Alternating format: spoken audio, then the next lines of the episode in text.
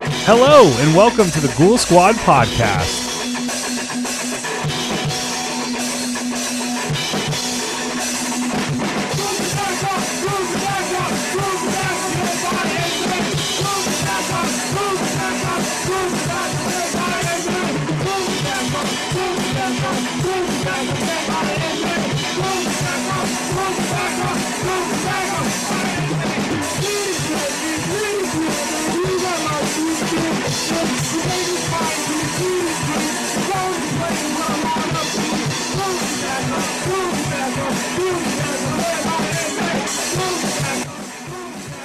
Hello and welcome to the Ghoul Squad podcast. I'm one of your co-hosts, Eric Hoth. I think about the Terminator franchise a lot, and with me, as always, is Keegan Preslak. Hello, Eric. how you doing, Doc? Good. How are you? Uh, I'm here. We're recording. It's rainy. It's rainy as fuck. I had wet socks all day You had to change them like six times. because uh, you know I work outside. I'm a goddamn mailman. It's already picked up. G. You work outside, but you don't work out. Uh, yeah, that's fair. Would you consider skating working out? Um, I I consider it a physical activity, but not working out. Okay. I'm not like lifting weights, Doc. Well, I don't work out at all, so there you Okay, go. well there you go. So. but I was outside all day today. And speaking of So, which, so did you have wet socks too? I did not have wet socks. I wear Okay. boots, nah, boots to work. Oh, you wear the um, uh, These FR boots, boots. are made for walking. Right. And that's just what Are, they'll are do. all FR boots just One fucking? of these days, these uh, boots all gonna. wa- Go ahead, I Eric. don't know what the fuck I'm talking about. Now. Just go ahead. Okay, now hello. So uh, speaking of which, we both work. Well, first of all, hello. Hello. This is the Ghoul Squad podcast. Thank you for tuning in for another episode. What do we do here? This is a horror podcast. We're two buddies In the middle of nowhere. get together, hopefully once a year. And talk horror movies. Yeah, uh, hopefully Hopefully. because uh, we're so busy. Because you know we're taking calls. You know we're That's getting right. advertisers. We making You know, money. Exactly. Oh, this podcast's a huge It's moneymaker. a huge hit. Massive. Huge. And because of that, we're just so busy. I mean, we have so many things going on. Right. Uh, obviously, I'm joking. We're both broke. I would you say that we recorded more before you took the job in the patch? Absolutely. okay, so it's Uh, Absolutely. Keegan's fault. It, it, it is my fault. What's funny is it is so bad. We'll get to that. Hang We'll on. get to we'll, that. we'll get to that. Yes. It's so bad that like Eric is like, Doc, c- c- can we record? I'm the one. I know, asking. and I and I feel bad because I used to be like, Doc, we got to record, and you're Yeah. like, I'm quitting. I'm quitting. I wanted to be on hiatus every fucking day. I'm eating a bag of M and M's right now, so if you hear the crackling, you hear Yeah. the chewing. That's E Dog. well, hang on. Before we get to the next thing, Okay. while Eric eats his uh, thing of M and M's, it was a long day at work, and today Keegan Keegan's got a sound effect for you too. I have a sound effect coming up. Uh, today was uh, quite a long day at work, and uh, it was great. Good day. he was However, at work since 4 a.m. I didn't say that, but have you, You se- told me when we went to go eat. That's a lie. No, I'm just kidding. Okay. Uh, no, the only thing I'm trying to say is uh, today is my Friday, so I'm very excited to announce It is it's time to drink some beer. it is uh, Thanksgiving Eve, and Kiki getting fucked up. I wouldn't say fucked up, but You know, it is time to drink some beer. E Dog is eating a bag of M and M's. I think it's the first time on the Ghoul Squad podcast that anybody will be drinking alcoholic beverages, This is the first time. which I think is Let's hope this isn't the first time though that I'm drinking a DP. let's hope this isn't the last time we record the podcast, Yeah. which it could be any moment. So last fucking weekend, true fucking story. I can't wait to hear it. I this is going to be I texted brilliant. Keegan two times. Two times. Once on Friday, once on Sunday. And I was like, You working? And each time he said, Yup. That's true. But nah, we busy. We out here making money. You know, it's Thanksgiving Eve. And it- which, by the way, you're going to hear this like a week and a half from now. We're recording this on the well Thanksgiving Eve. Yeah. This is November Wednesday, twenty seventh. So Eric is incredibly rudely eating M and M's on the microphone. Uh the Irishman just dropped on Netflix. I don't like the way you like split that up. The Irish man or the Irishman. Did the baby tank. The Irishman. Okay, so let's get this out of the way. So first of all, I'm drinking beer. So this is the first time on the Ghoul Squad anybody's drinking some alcohol. We'll get to that. But Eric, explain what is going on in the background right Okay, now. okay so uh, Melissa, my girlfriend, uh, moved Shout in out with to me. Melissa. Hello. Yep. And uh, since she's moved in with me, uh, that includes uh, her puppy dog. Uh, his name is Tank, but he can also be referred to as uh, Mr. Tank, Tank Face, or as I like to call him, uh, Baby Tank. Uh, he's a good dog about 90% of the time because the other 10% he's uh, knocking over the trash can. eating his own shit. This motherfucker yesterday when Melissa and I got home, he ate a sleeve of Pop Tarts and a cosmic brownie off the counter. Wow. Yeah. Now I almost feel like that's like a federal offense. He ate a cosmic brownie. He's not dead. That's There's what a lot I'm of saying. chocolate in there, Doc. yeah, that's what I'm saying. Well, maybe it's coming, Okay, so if you hear barking, it's or just, any goddamn noise at all. a, it's just a baby tank. It's either a baby tank, or it's Eric chewing M on peanut M and M's. I I got I got a king size bag of M and M's. Did the baby tank crying? And, we're being uh, too loud for Mister Tank. and uh, a king size Twix. So you That- guys yeah. are gonna have to bear with me at least for the next five minutes. Yes. Okay. So I think that's uh, it for what we're doing. I'm drinking beer. Eric's eating peanut M and M's, and we have a dog now.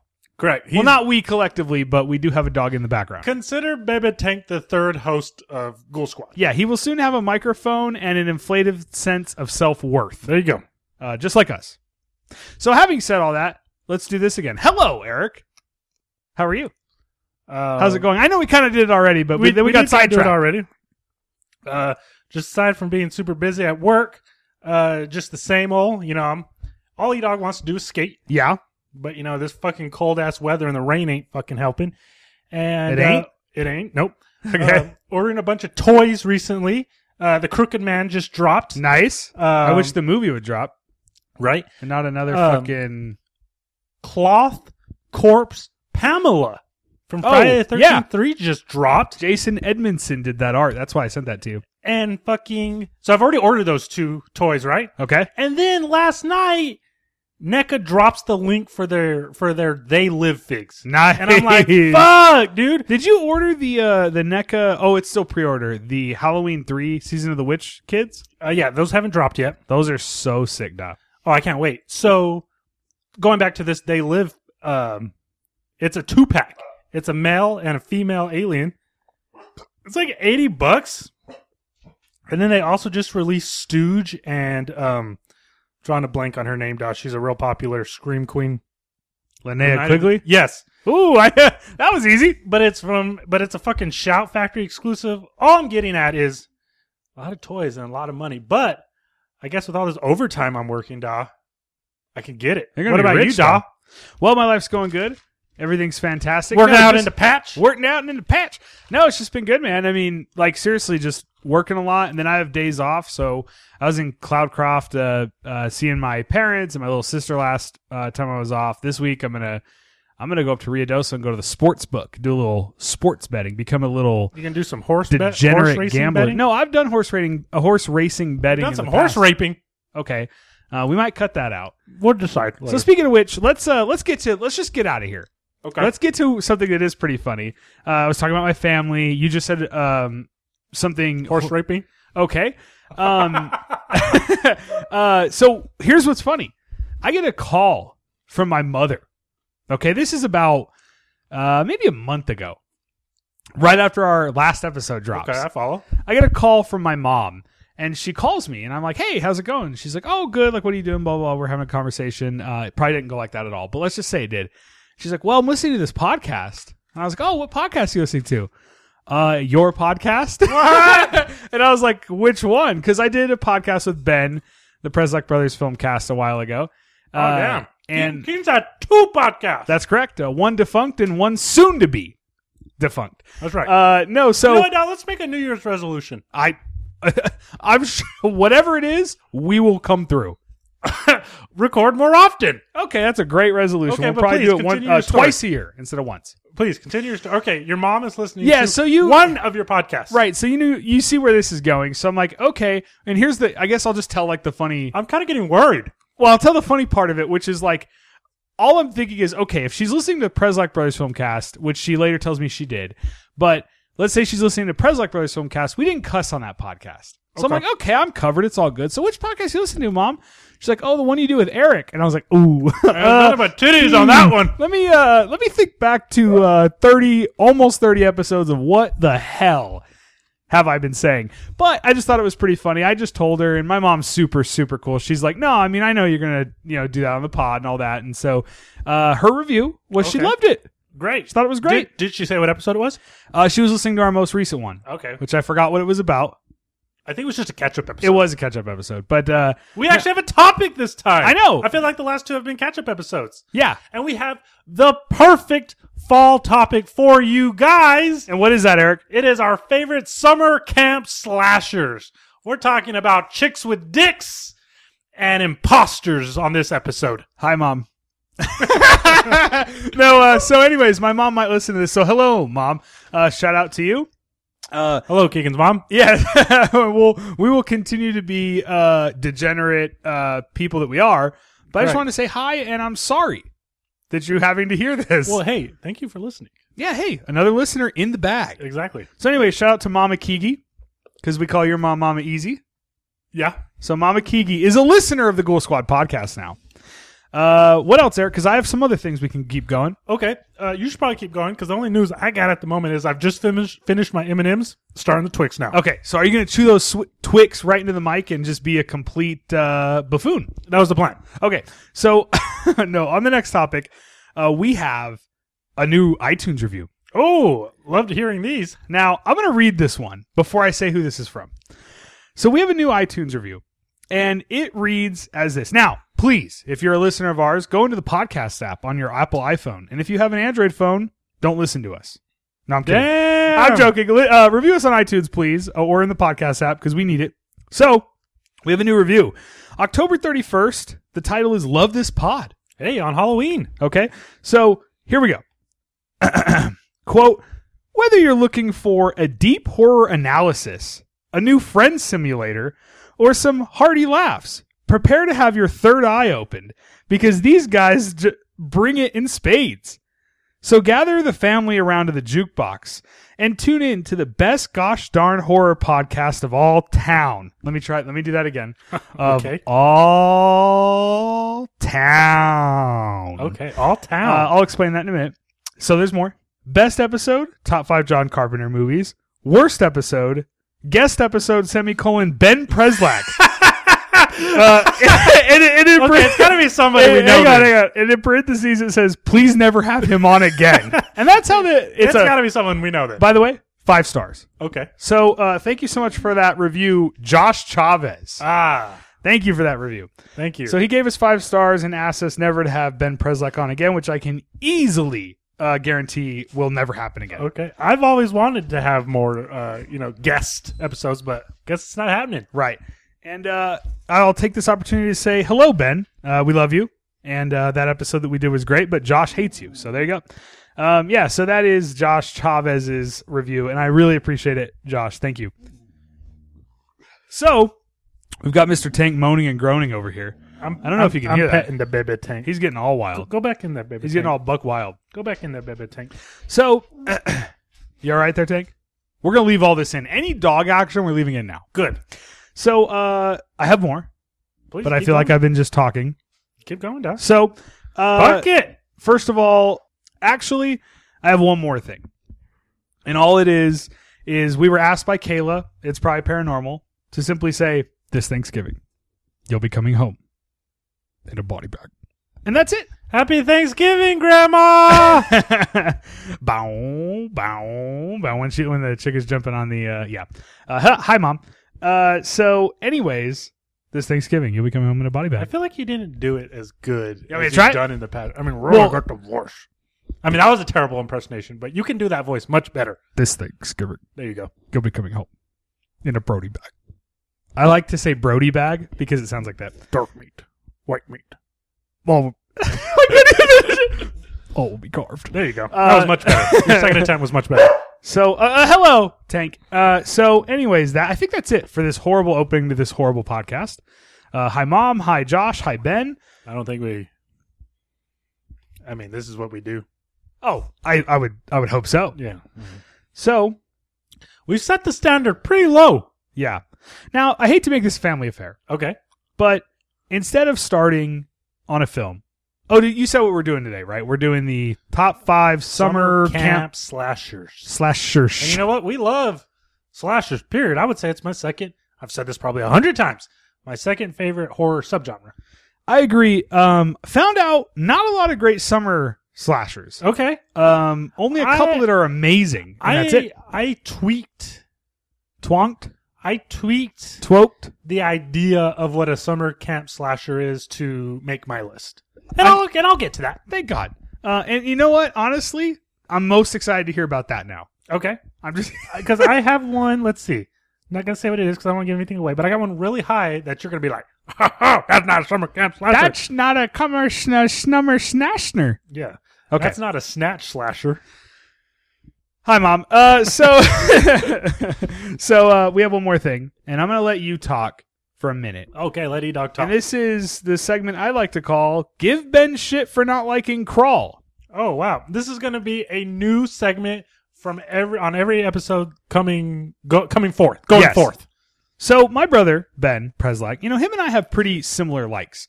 Uh, we both like soup Okay. I'm just kidding. Uh, no, we both like pretty similar things. You know, if I like a movie, he likes it. If he likes a movie, I like it, right? Well, uh, I'm desperately excited to show my brother and his wife, Sabra. Shout out to Sabra. well, you- now um, you're gonna have to tell me what she thought. She loved it. Oh, okay. So I'm so excited to show him Crawl. Alex Aja's Crawl. You want to know why? Because Oh, Crawl. fucking badass. I was quoted as saying, Crawl is why I go to the movies. Mhm. I love Crawl. One of my favorite movies of the year. It's going to be on our top 10. I mean, it- it's going to be in our Totally. top five, right? Crawl is awesome. I'm eating that Twix right now. The movie ends, and my brother just looks at me and says, Nah, I thought it was going to be better. What does that mean? Well, that's what I said. I said, What the hell are you talking about? There, there's crocodiles, plural, which is a spoiler, popping off the chains, eating people, going wild.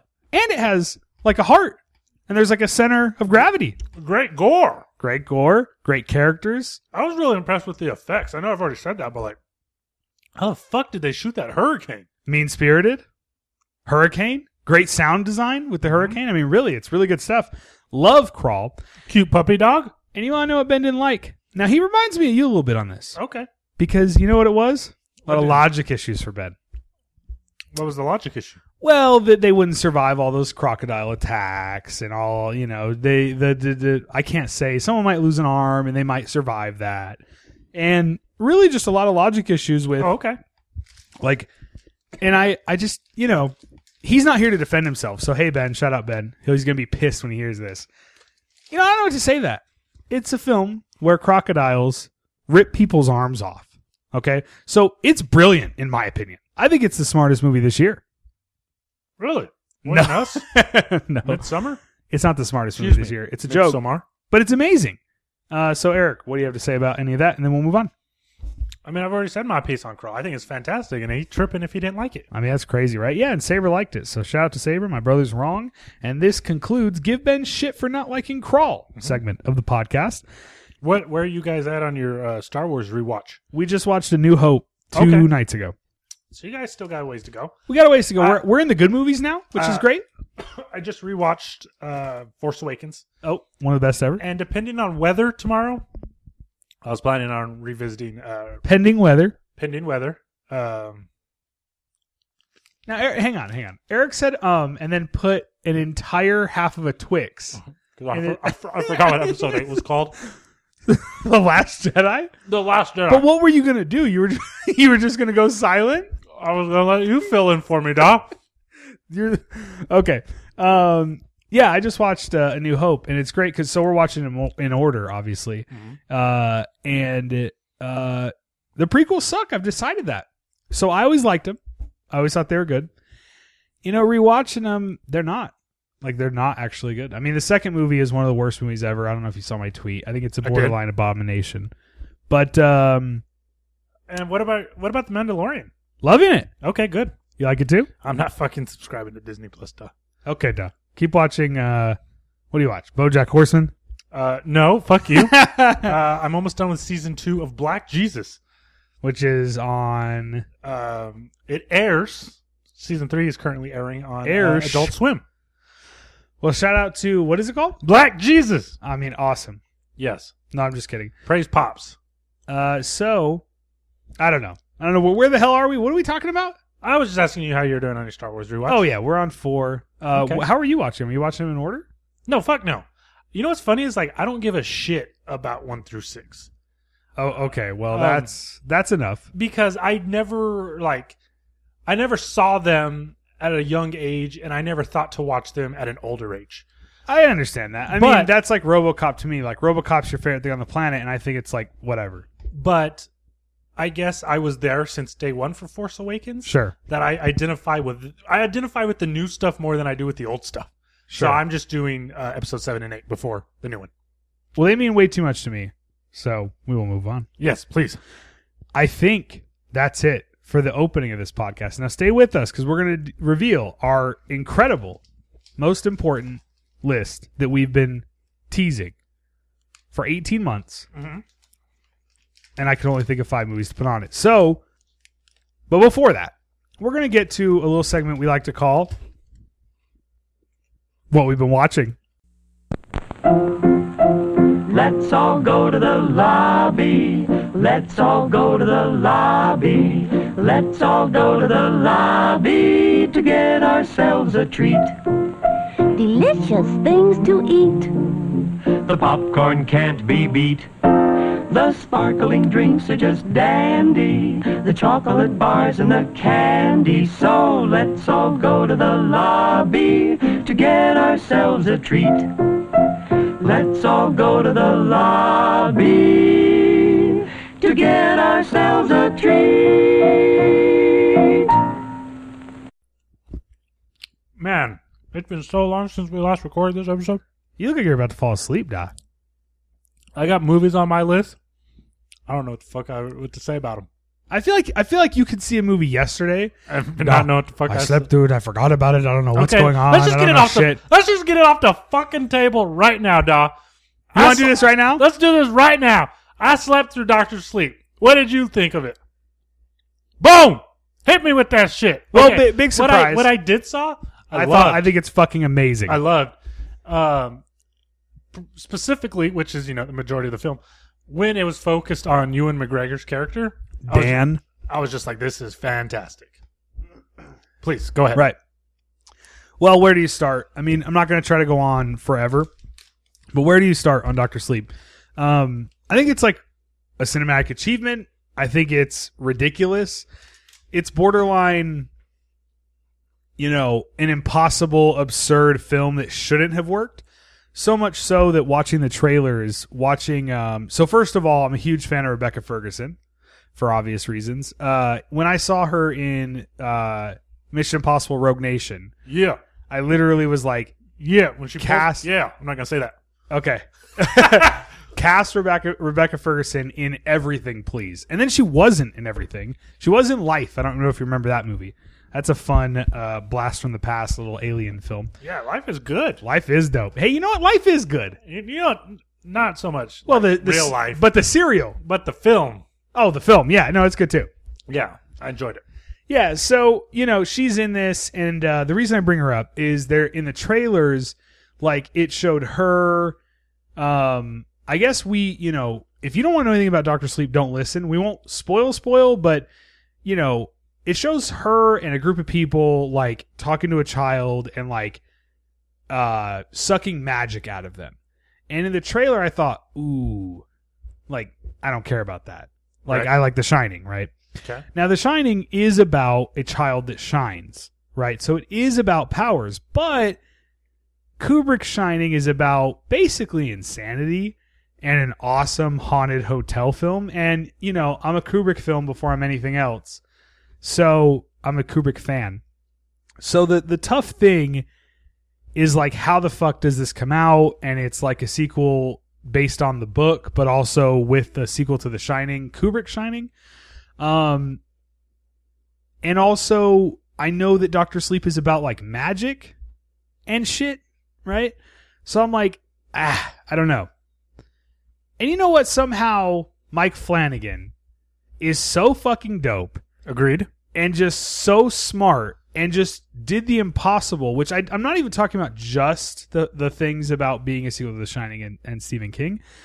I'm also talking about making something that's borderline ridiculous. Uh, awesome. I loved it. I loved every second of it. Now, of course, this has a group of people led by Rebecca Ferguson. Uh, her name is Rose the Hat. And they kill children and suck their souls out. So I like that. But I also was worried about that, and it was awesome, which sounds funny to say. Jacob Tremblay's in this film, by the way. And uh, that stuff's insane. And I loved that. And then, of course, you have Dan Torrance and the sequel to The Shining and the fucking elevator opening with blood flowing out of it, which is basically um, the soundtrack to my life. I enjoyed uh, Roman Reigns' character as well. Roman Polanski's character? Roman Reigns. Yeah. Um, and then of course, like there's all this craziness that I feel like I need you to talk, but like there's all this crazy stuff where like there's a lot of recast and I there- was super into that. me too. I was super into the idea of let's just get an actor who looks like this person, then instead of using CGI or whatever to make it be that person. yeah. I mean, that's kind of why I bring it up because I was I was like reeling during the film. I was like, what is happening? What is going on? And then like you know they they run um you know who's someone that's in place for Shelley Duvall in, and she's saying Danny, Danny, and it looks like her, sounds like her, and I'm like, what what the fuck? and I guess the reason I put all this this way is I think The Shining is like it's not just a film; it's like a piece of history, and it was insane to watch somebody sort of try to to to push that legacy forward into something new, and then of course everything else, like you know, uh, Ewan McGregor is one of my favorite actors, um, loved him in it. Rebecca Ferguson can't get enough of that, and then um, the kid in the movie, the main kid, I thought she was great, um, and then just the soul sucking vampires. Uh, killing kids and sucking their souls out. I mean, it is a wild film. It's ultimately like a sequel to The Shining, sequel to Stephen King, Stephen King's book. And uh, yeah, I'll stop talking about it. It just really, like, I left like reeling, like, what the fuck? Did you Like, just watch it holy during shit! Carlsbad? Yeah. Okay. Uh, quick other things filmmaking wise, Mike Flanagan, holy shit. Um, there's a sequence where Rose the Hat like uses her powers or whatever to travel to find the the main girl that is shining, and when Can't- I mean, you, you already said how they are basically killing children. Uh, is it safe to say she's looking for this girl because she wants to kill her? right, Okay. and she's like tracking her through the shining power or whatever, Right. and, and just the way it's shot, it's like her flying, She's like floating. Yeah.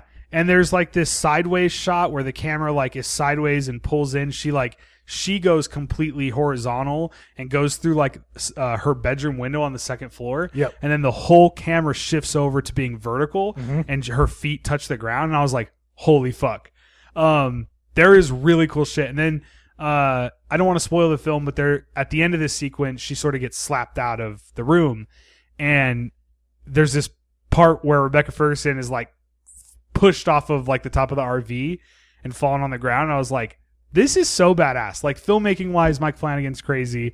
And you know, it took me a while to watch um Haunting of Hill House, but I just think this guy uh he gets what I love. I don't think he's had it done yet, though. He hasn't.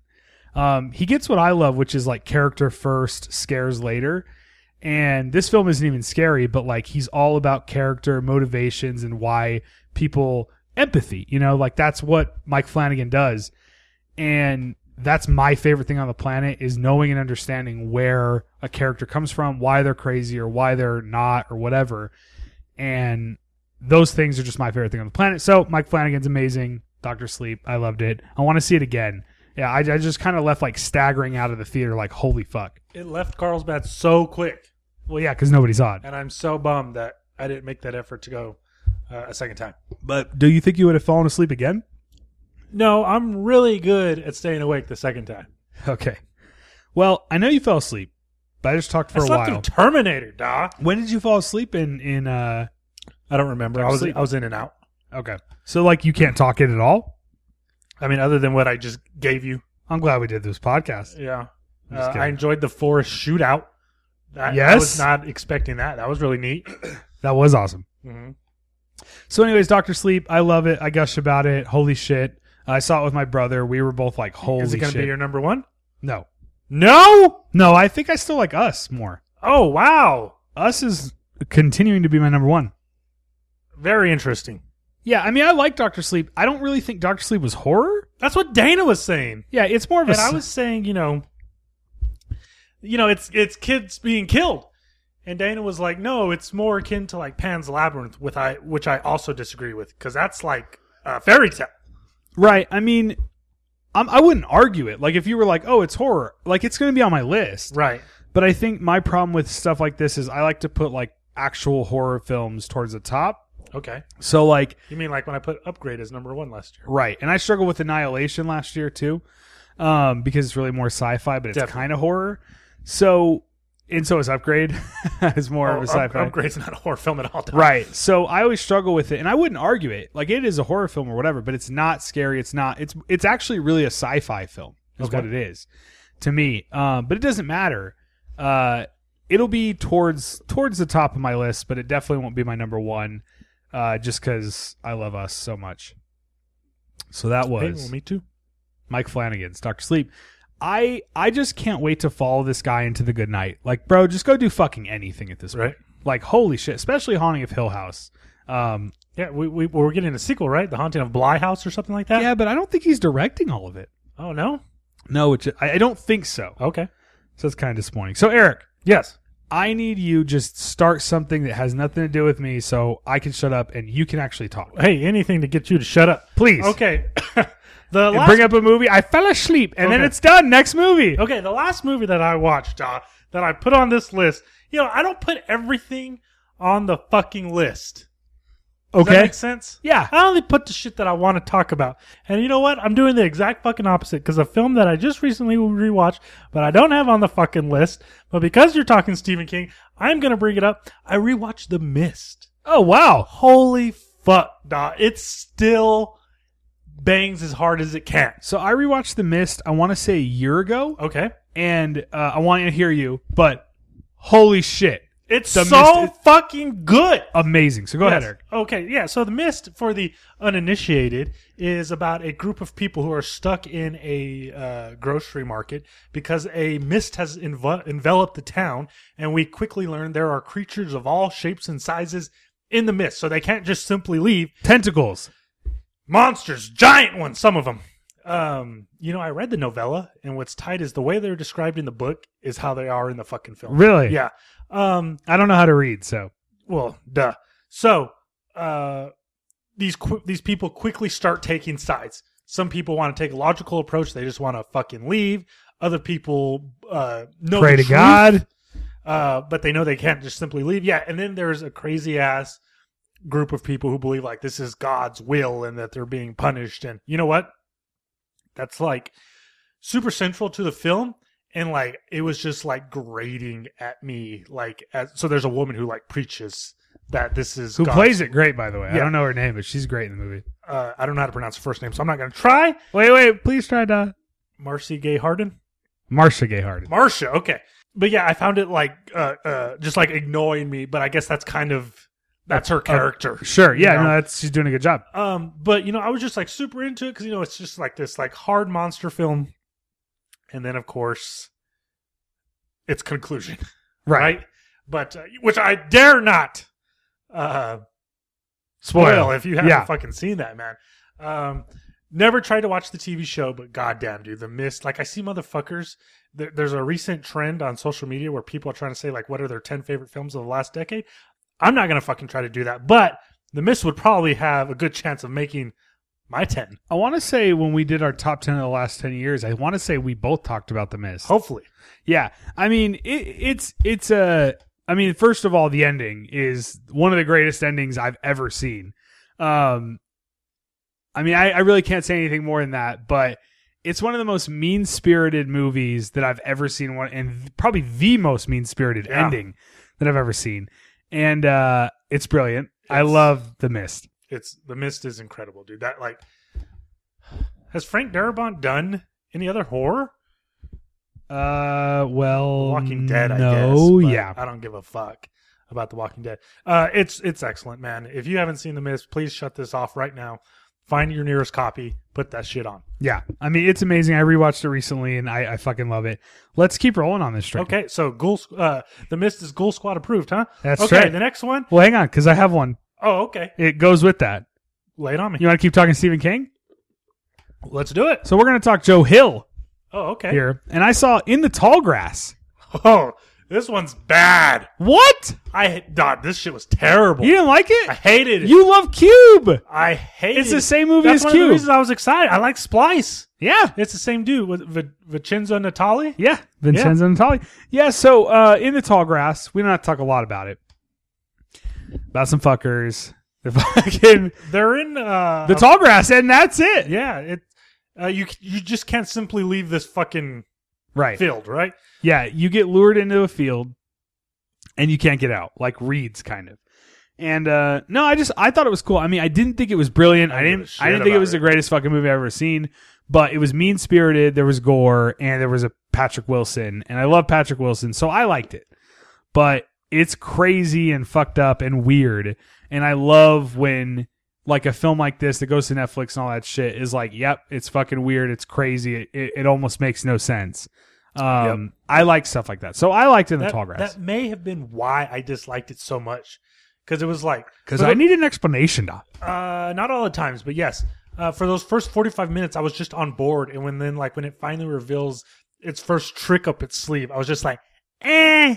And then it stayed down that path. Yeah. And I just never cared for that path when it was initially shown to D- me. did you ever see uh, Time Crimes? I never saw Time Crimes. Oh, you gotta see Time Crimes, Doc. If you don't like that, But you're it's the fucking same dude, stupid. right? I don't know if that's Vincenzo Natali or if that's uh, Nacho Vigalondo. I think it might be Nacho. I get them mixed up. Yeah, you will. Both great filmmakers. Yes. What's, I'm sorry, what was that? I said, yeah, you would, motherfucker. Okay, so that was in the tall grass. You don't have a lot to say about it. It's on Netflix. If you like weird, fucked up, cool shit, unlike kinda Eric, sucks. Right. Actually, I kind of agree with that. Actually, that's not too bad. They should put that on the poster. Uh, if you like fucked up, stupid shit That kind of sucks. in the tall grass. Like your mama's titties. All right. So, uh, Okay, I'm gonna having keep it said going. that, keep the train rolling. Dog. What do you got next? Okay, uh, this okay. So I, as I've said before in the past, G, uh, one blind spot in my knowledge of horror films, Is the show Blind Spot? uh, blind spotting, um, is is Hammer films. Okay. Yep. And me too. Okay, and in October, Scream Factory put out a film called The Devil Rides Out. This Okay. is with Christopher Lee. And the only reason I was interested in this is because one of my favorite uh, horror punk bands, the Bloodsucking Zombies from Outer Space, they have a song about this film. What did they? bu- So I was like, hey, they got a song about this film. Pick it up! So that's Pick what I did. him up. Okay, Dom. So let me tell you about Devil Rides Out. All right, Doc. I want to hear about Devil you riding Rides- the devil out, The Doc. Devil Rides Out is how I wish I could live. And here's what I mean by that on a motorcycle. it's motherfuckers. oh well, good start Okay, it's motherfuckers. Well, I'm going to refer to them as gentlemen. as motherfuckers. And they're and they're in their fucking suits, da. They're in their fucking nice ass like it's not a tux, but you know, they're in like nice suits and like this that's their casual wear, right? okay. Okay, and each one of these motherfuckers, they have a mansion in the fucking English fucking country hillside, hillside. And you know, and they have an alcohol room, you know, where they've got a couch, you know, and they've got the three fucking glass bottles of, of, you know, whatever liquor they're drinking. But for me, it'd probably be like Dr. Pepper, Mountain Dew, and Orange Crush, preferably Mummy Crush. And you know, and they're just like, and they've got all the knowledge in the world. You know, they're always hanging out at parties. They're always just having a good time. And that's how E Dog wants to be, okay? So, now let me actually tell you what the fucking movie's about. All right? Okay. Three homies, right? Christopher Lee and these two dudes, right? They haven't hung out in a minute. So, the plan is they're going to get together, but one of them doesn't show up. Okay. So the second friend, I can't remember the second and third friend. Okay, so we're, so they're going to be referred to as number two, number three, and obviously number one is Christopher Lee, right? Right. Count Okay. Dooku himself. Yeah. So, uh, so friend number two's like, well, shit, dog, let's just go to his house. Of course, he's got this nice ass fucking mansion. What era is this in? This is like sixty-seven. Okay, I'm and, guessing. and the film takes place in the 60s? Yeah. Okay. So he says, fuck it, Doc, come over. So so they just go over to friend three's house, right? And friend three's just having a fucking party. And friend two is And like, what the Christopher- fuck? and Cr- yeah, Christopher Lee and friend number two's like, what the fuck, G? Like, we supposed to hang out. And friend three's like, nah, you got a bell. Like, you can't be here. And Christopher Lee's like, what the fuck not? I mean, why come? You know, and he's like, because I've joined an astronomical society. oh, And Christopher Lee's like, I don't know, da. And and the other party and the other dudes at the party, they're like, hey man, you gotta get your fucking friends out of here, G. So Christopher Lee's like, fine, I'll fucking leave, but first I want to see your telescope. I mean, it is an astronomical fucking party, right? Now, when he says telescope, is He, he- he means legit telescope. He Okay. don't mean dick. So, Christopher Lee goes upstairs to look at his telescope. Friend number two just thinks they're checking out this telescope, which the dude has. You know, he's like looking at it and shit. And they're, and, they're- and Don, Don, Devil Rides Out is sick. So, do they ride out on a devil? Don, hear me out. Don, hear me out. Does the devil indeed? The Ride devil out. does show up. Oh, at but- one point. Thank God. Okay, but let me let me let me backtrack. I don't Ironic, ironically, I don't want to give too much out. I don't want to give too much away if The Devil Rides Out.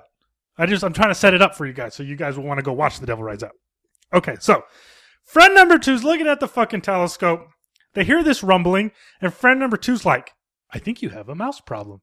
And Christopher which Lee, Eric actually does. yeah, you know what? Uh, Southwest Pest Control came out last month, and I want them to come out next month too. What do they do when they come here? Do Uh, they just bulldoze this whole house or They, what? yeah, no, this is the second time I've built this house because of the mice problem I have. Well, you still got that ceiling falling down above us. yeah, it's just gonna fall down. On I one of can't these wait days. till it caves in. Go Hopefully, ahead. Eric. hopefully it's why we're So recording. you're riding the devil So out. I'm just, you know, fucking dying on this fucking bullshit fucking podcast. All right, G. As I was, friend number two, checking out the telescope. They hear this rumbling, and Christopher Lee just rips open the fucking closet. And there's a fucking basket in there. And Christopher Lee's like, I fucking knew it, you motherfucker. And guess what's in that basket, G? Satan, a baby, baby Satan. two chickens that are about to be slain in the name of our dark lord and master Lucifer. yeah, And so which and, we're about to do when we finish this and, pod. and so Christopher Lee's like, "What the fuck, friend number 3? This ain't no astronomical society. You've joined a satanic cult." And friend number 3's like, "Fuck it, da. I did. I this is this is what I do. Y'all y'all need to get the fuck out of here, you know?" we got a satanic cult ritual about to happen. Not me. and so and so Christopher Lee, he's like, I can't let you do it. And so Christopher Lee, like being the fucking nice dressing, is he like PETA or is he upset because of religious reasons? he's upset for re- religious reasons. Okay, don't he give a doesn't- fuck that they're about to kill these chickens. dog. he gives a fuck that this dude has sold his soul to to follow the left hand path. Will you quote that part in The Devil's Rejects for me, real quick? I am the devil, and I'm, I'm, here, to do the that. I was devil's like, work. not that one. Uh, you know what, dog? You know what? I don't even have on my Now, list because I you're not didn't gonna- like it. y'all not gonna fuck these chickens, are you? Three from hell. I haven't watched it yet. You haven't watched it yet, Nah, Gene? I you got bought the, blue. I got the 4K. Da. Okay, duh. So You're let me not get gonna on- give let me me- that line, da. Let me get on. Y'all ain't gonna fuck these chickens, are you? Okay, so thank you, da. so Christopher Lee's like, I can't let you do it, friend number three. So he socks him. He socks him. he socks friend number three, knocks him out, and they have to like run out of the mansion with the satanic cult like fucking chasing them because they're taking this friend. Which you soon learn now the satanic cult in garb. Like, do they have like robes and shit? at a later party. They are But- accurate but- to our but- meetings. but like but like when when christopher lee and friend number two initially show up like they think it's just this astronomical party Right. right, which it is. okay so um So they're running out, da. so they're running out and what you learn is whenever they perform the ritual that they're about to perform it has to be 13 people and the reason they couldn't perform it whenever christopher lee and friend number two were there because obviously there's 15 people and now that the friend just got knocked out now there's only 12 people so i'm gonna stop there the rest of the film is christopher lee and friend number two trying to save friend number three from the satanic cult and it's just like i almost want to call it like an adventure film It sounds really dope. where, where it's just like these motherfuckers in these nice ass suits drinking this nice ass fucking liquor, just like fighting Satanists. I love it. And I'm just like, fuck, now this is how E Dog wants to live. I mean, we always talk about like kids on bikes. Well, I think the flip side of that coin is gentlemen in suits getting faded fighting si- uh, Satanists, and I want to be that too. now, are you saying do they join the Satanists at the end? No, they're against the Satanists the entire time. So you'd be against the Satanist, the I mean, Satanist. I mean, yeah, I mean, if I get to wear those tight ass suits, oh, I got you. Um, there's this fantastic set piece, Da. There's this fantastic set piece, and I wish so much the film would have ended after this set piece. Uh, so Christopher Lee knows the devil's coming for him because they they're they're fucking with this fucking cult, right? okay. so what Christopher Lee does is like with salt, he like uh draws this huge circle on the floor and he like blesses it and as long as they're in it they're safe and so the devil starts sending various demons and apparitions to get them but they can't they're safe supposedly as long as they're in this circle Just And it's- like Hocus Pocus. and it's really really fucking cool and what made it even cooler was uh, I told you the bloodsucking zombies from outer space. They have a song about it. At the start of the song, there's a sample from the film, One, two, three, four. and uh, that's when this sample takes place. So it was just like cool to like see, uh, hear the sample, see the sample in the context of uh, the film. Um, I, I kind of didn't like the Devil Rides Out, but it's fucking Yeah. cool. So you just sold it's fucking this cool. whole movie, Yeah. and you ended it with, "I kind of I didn't." kind wa- of didn't like it. I think I only went two and a half stars on Letterbox, Wow, doc. but it was a cool fucking film, dude. I love the premise. It's like the perfect movie for us, but I don't like that you ended it with you didn't like it. I mean, what a buzzkill. Uh, well, because I told you after the cool set piece there was more stuff. Uh, I didn't like what followed. I Huh. didn't. I didn't like the way they decided to wrap up uh, The cult. conclusion. Yeah, The Colmax, but I as you mean, said I mean, before. I mean, if you like Hammer films, if you're wanting to get into Hammer films, which is something I want to do, like they just released like those new Draculas, those Prince of Darkness, uh, Frankenstein created women. Uh, I'm talking about Scream Factory. I'm interested in all that stuff now because um, the the few Hammer films that I have seen, like I recently talked about Horror Express, that had Christopher Lee and Peter Cushing in it. Um, I just like it, dog. I just wish I was a. I wish I just wish I was a gentleman in a fucking suit fighting monsters. Count Dooku and Moff Tarkin. Yeah, Grand Moff Tarkin. Star Wars, So- dog. We know what you're talking about. Yeah, no. So uh, is that it for what is that? That is for The Devil Rides Out. And who put that out? Scream Factory just dropped a blue And, wh- and what what made you pick it up? Just simply that you want to get into Hammer? uh, because the bloodsucking zombies from outer space has a song about it. That's right. I just wanted to recap it. Now, now we Okay. know why. Now that sounds dope. Uh, but now that you say you didn't like it, that's concerning, Da. Yeah. For I you, mean, to- hey, you might like it, G. all right, G. And with that, my next thing. You ready? I'm ready. I watched all three hours of Are You Afraid of the Dark. Oh, I would not have expected you to say that. Why only three hours? So it's only it's a three hour event. I didn't know that. I thought it was was, like gonna be a, a- new series. No, it was like a mini series. Please tell me how you watched it. This is on Nickelodeon. I paid seven ninety nine on the Xbox Marketplace Okay. to just buy all three episodes. Okay. I'm listening. And you know what? It's really dope. Really? It's really cool. Now, let's get some things out of the way. First of all, here's my notes. Are You Afraid of the Dark? Good kids writing. Better than Rim of the World. That was for you. Fuck you, duh. Bad horror. And Mr. Top Hat. So these when things. you say bad horror, is it because it was presented as like a child's please piece of no, horror? it's bad. Okay. So when I say that, there's really good kids writing. So when I say that, you know, um, okay, so like we recently talked about the Netflix film Rim of the World. And I didn't like Rim of the World because I thought like the kids were just like so stupid and it was like written to a hundred instead of being written like kids. And also like, you know, the kids like all thought, I don't know, never mind. Are You Afraid of the Dark has kids like it.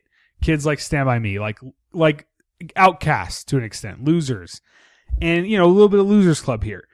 And uh, basically, what this is is Are You Afraid of the Dark was an anthology series that I used to watch when I was a kid and I was in love with. And when Mhm. that theme song would play, I would literally be terrified. Like when I was a kid, like it, it's the type of show that I would have my hand hovering over the channel uh, selection on the remote so I could click away just in case it got too scary.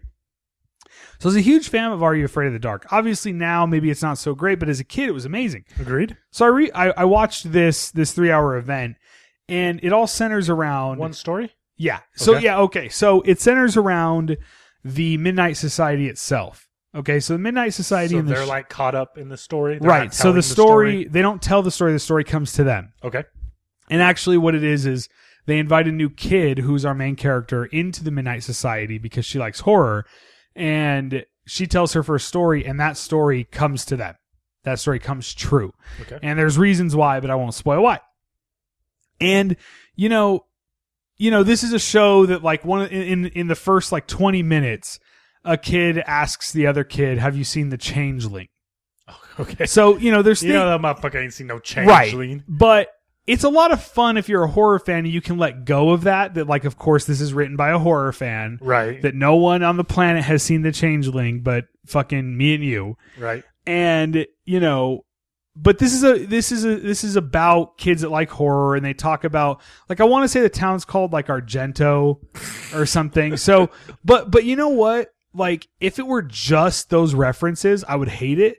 But the kids are fun to watch. Okay. Uh, one of the kids is uh Kid Ben from It Okay. and he's a lot of fun and he's a big horror nerd talks about horror in it and he fits as that and then the other kids like it's just it's just kids written like wholesomely and actually like in earnest where i feel like something like rim of the world or other things that are coming out where it's like kids are like half the kids are like assholes and annoying and this is like how kids actually are you know like stuff like it like stand by me um, coming of age films like that and so that's the best part of this Are You Afraid of the Dark? The last thing I want to say is the, the bad horror. Okay? Okay. So what this all centers around is she tells the, the main character tells this story about this Mr. Top Hat character, which me saying that pisses me off. Okay, because it's bad. It's not. She's not. It's not Rose the Hat, is it? Uh I wish it was Rose the Hat. Okay. So uh no, so it's about this fucking character, Mr. Top Hat, and what it is, it's this her story is that there's this fucking uh carnival type like basically this this circus that comes to town and it's presented by this person, Mr. Top Hat, and like they eventually they steal kids. Kids go missing when this circus comes through town. There you go. It's really simple. And you know, she tells the story and they go to school the next day and there's flyers at the school for the circus and the circus does come to town. So that's what it's about. It's fucking dumb. There's a lot of shit where like at the beginning of it, the, the like the scary thing that she finds out or like the little girl, it's it, long story short, there's this part where like Mr. Top Hat is like seen behind the scenes and scares the shit out of this little girl because he like makes cockroaches like come out of his hat or something. And I'm like, okay, well, that's fucking dumb and not scary. But I guess maybe for kids that would be scary. I- Okay. I, don't know. So I'm just trying to get across the horror is bad. In my opinion, it's not good. But uh, I absolutely think this is worth watching. If you want to kill three hours that you don't give a shit about, This this is. is. If I want to kill eight dollars though, I mean, like if this comes to like Hulu or something, I'll watch it. well, so the reason I did was I like Are You Afraid of the Dark. Hey, me too. So that was why I felt like it was worth eight dollars. Is it is the actual content worth eight dollars? No. But if you want to see what this new Friday of the Dark is and hear them say the Midnight Society, throw the dust in and all that again, it's worth it, I think, for that eight dollars. But it's definitely bad horror, but good kids writing. So that's Are You Afraid of the Dark? I hate Rim of the World. Um Well, let me keep uh, children this horror going. train a rolling. Go ahead, Eric. What do you got? uh, I finally saw Scary Stories to Tell in the Dark. And I Wow. really, really liked it. I, I uh, failed to see where you thought it was boring. I don't know, man. I was bored to shit by it, but please tell me what you thought. yeah, uh, I loved it. Um, and you were just talking about how, like, this was how uh, Are You Afraid of the Dark, uh, the new one, was like bad horror in the sense of like what they're showing actually wasn't scary. I actually thought this was pretty intense for a PG 13 film. Uh, uh, some of the stuff uh, that's in it. Yeah. Um, I love the setting. I love that it's Vietnam. Um, I almost felt like that helped it from not being. I feel like it. I feel like this could have been cheesy, but setting it in like an older time period kind of like helped it uh, past. feel more legitimate to a certain extent. Yeah. Right. Exactly. Um, and then Well, I'll say like I agree with you already that like I feel like the horror is okay. Like I remember, I remember on our review, I was like, "There's some cool scares and shit," but I didn't care and didn't like the kids. uh, like when the when the fucking kid eats the toe, I was like, holy fuck. Hopefully that's not a spoiler. I love Harold. Uh, Love Harold. I, gu- I guess if I had to complain, complain, I'm gonna nitpick, and it being that like, okay, so I love the books, right? And the film doesn't tell the stories of the books. No, They just take the creatures from those stories to tell um, their own story. right? But you know, I like how it dealt with like serious issues like uh, fucking racism and draft dodging. And there's this creepy ass fucking creature that just fun- fucking wants to like shove you in her belly. Yeah, I mean, for me, I I- I just thought when you said it was boring, I was afraid that it was long. it But is. It's only like an hour forty-five. G. I thought it was long. Doc. I did it in two. My sittings. thing was, I didn't care about the kids, really, and I was I identified with the Mexican kid. I didn't buy or how that- the main girl loves Night of the Living Dead. I was a little I was a little put off by like I felt like okay, so like early on in the film, one of our main characters is quote unquote killed or gone. And I remember just being like, I don't buy that. I guess the kid's going to be back. Like I don't know, something about the film and the storytelling just didn't work for me. It turns out the the kids don't come back, and I was like, "Whoa, that's crazy." But I was bored by that time, so I just didn't give a shit about it. I don't know. Like it's an odd thing to say I was bored because usually I have more to say. I was bored by the film. Uh, and one more thing, the way that Harold kills that kid, the Yeah. bully. I was like, holy fuck, this is PG thirteen. Well, that was awesome. Yeah, I, I really liked it, dude. Wow. Okay, Yeah. cool. No, I'm, I mean, I'm, I'm actually glad you liked it. I just didn't. I don't know what happened. It was like one of those films that I feel like I was anticipating, and it met my expectations. Well, maybe on the next episode you'll be able to to update this because you haven't seen Ready or Not yet. I have not, but I, I do have the blue pre-ordered. It's December tenth. Yeah. So and uh, December 10th is Once Upon a Time in Hollywood, um, It Chapter 2, and Ready or Not. that's crazy, now. You know, it's going to have some blues that day. Yeah, like I, you know, I told the story on the last episode or whatever it was. I went and saw Ready or Not, loved day. it, like was super not blown away, but like really surprised by how cool it was. And then I saw Scary Stories, and I was like, eh, whatever. So yeah, I don't know. I wasn't into Scary Stories. Okay. Um, in fact, I like this Are You Afraid of the Dark reboot more, which is sad, What? and it's like not good either. What? So yeah, I'm also in the bag for Del Toro. You know that. but he didn't direct it, so who gives a he, fuck? he wrote one of the screenplays. Okay, so having said that, you want to go to the next thing? Sure. What do you got? So I finally saw The Dead Don't Die. Oh, great. Light on me. I, Any- I recently revisited it with my mother. And you know what? After your uh, review on this podcast saying that you didn't say you hated it or anything, but you were sort of bored by it because Yes. the film, and, th- and that's sort of the point. The point of Jim Jarmusch's The Dead Don't Die is really like the everyone is so apathetic in the film, no one gives a shit. Correct. Just like the zombies, which I think is the point. I- and, and I, but I, I also like Adam Driver for obvious reasons, and I, I had a good time with it. uh, I, I watched I showed my mom and I liked it much more uh, the second time and I kind of feel like it's there's a role reversal there what you just said how uh, apathetic the humans are Yeah. I feel like they're the dead ones Yeah, they're the zombies where the humans are much more excuse me the zombies are much more alive Yeah, and and that's it's a pretty obvious metaphor, but I uh, I just enjoyed it. I liked all the people in it. I Yep. had fun with it. Um, I, I I- I thought it was weird that Selena Gomez shows up in it. there's a lot of shit I feel like that could have been taken out Yeah, uh, like the kids in the juvenile detention Selena Gomez and her friends like if, if we could have sheared but off I feel like that's like part of the point. I feel like we could have sheared off 15 minutes of that movie, like just excise all those characters, and I'd probably be jocking the Dead Don't Die harder. yeah, I mean, I really liked it. Um, didn't love it. Didn't think it was the greatest thing ever, but enjoyed watching it for And- sure. And you know what was a missed opportunity? What's that done? Not having Larry Fessenden and RZA have a scene together. I mean, I kind of can't not love the Dead Don't Die because of how much I love Fessenden. Oh, we got free cable, all right, and then he just gets fucking attacked by a zombie. Immediately. yeah, uh, I really like it. You know what? I take it back. Yeah, you know it's funny because we're kind of just throwing titles out there and saying whether we like them or not. But so we're not going to really explain the dead don't die, but it is fun. We've talked it before. No, I agree. I liked it. What's next up? Okay, I got a film called Tone Deaf, uh, which is uh, Richard Bates Jr.'s most recent film. Oh, cool. uh, this um, is the motherfucker who did Trash Fire. Yeah, Excuse me, Dumpster. Fi- Is it Trash Fire or Dumpster Fire? I want to say Trash. I don't Fire. remember, but I saw. uh Is that is that fucking uh Excision?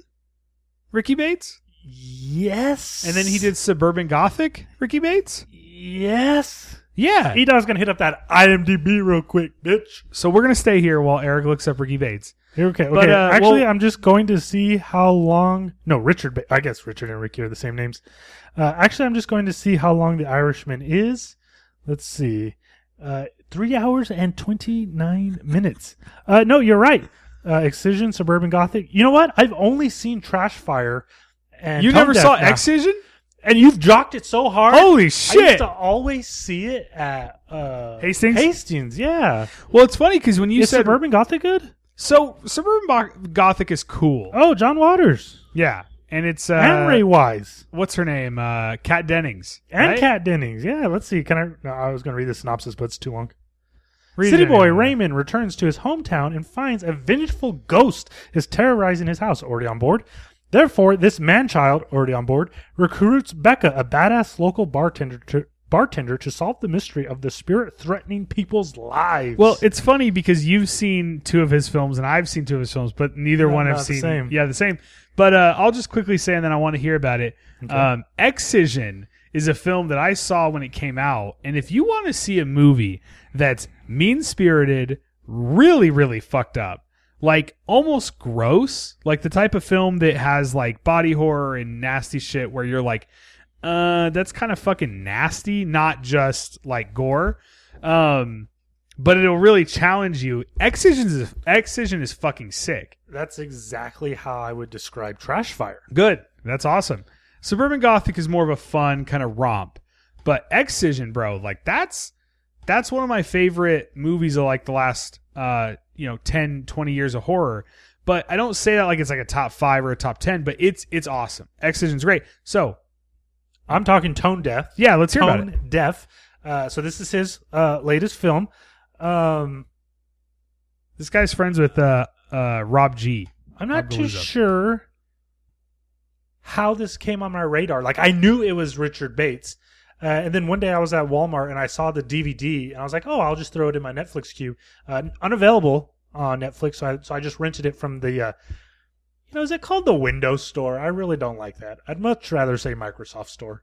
Microsoft, Xbox. I called Anyways. it the Xbox Marketplace earlier. Okay, so I went ahead. I paid this, you know, six ninety nine to rent The uh, premium. tone deaf.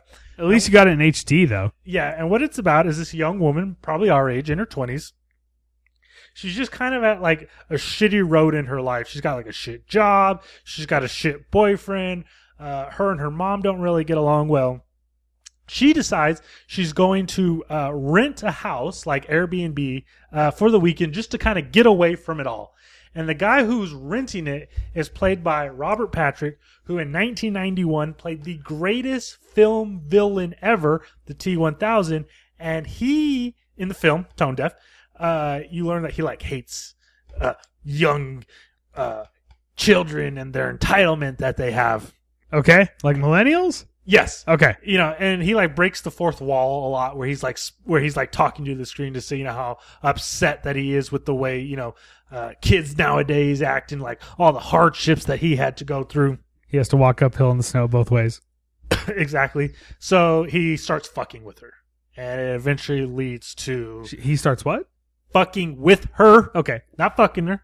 Uh, you know, um, initially he's like doing like small annoying things like in the house, but then soon he starts like terrorizing uh, her. I like this. Okay. Um, I kind of didn't like it. Um, That sucks. I I kind of I kind of figured that was coming. um, it's it's kind of like a film that we've seen before. Uh, woman terrorized by man.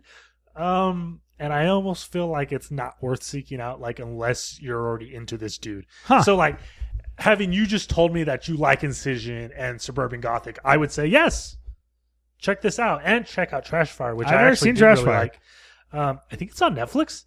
Um, Now, you got to see Excision. yeah, I Holy do need shit. to see Excision. Excision.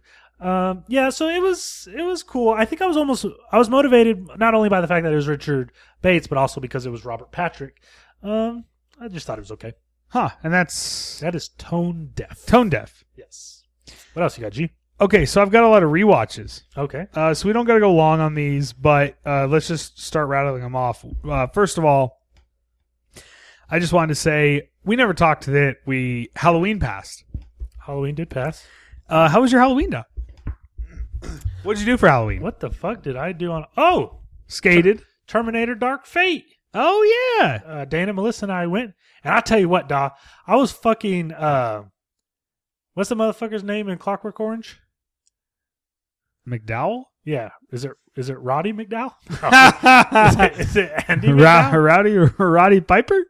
You know who the fuck I'm talking about. Okay, you know that fucking scene, Da, in A Clockwork Orange, where Singing in the rain. where the got his What eyes a open. Glorious feeling. I'm happy again. They have those fucking vices on his eyes, yes. and you know this is when they're trying to cure him. Alex is his name in the film. right? You know, and they're and they're having to put the eye drops. I guess because Malcolm McDowell. Malcolm McDowell, correct?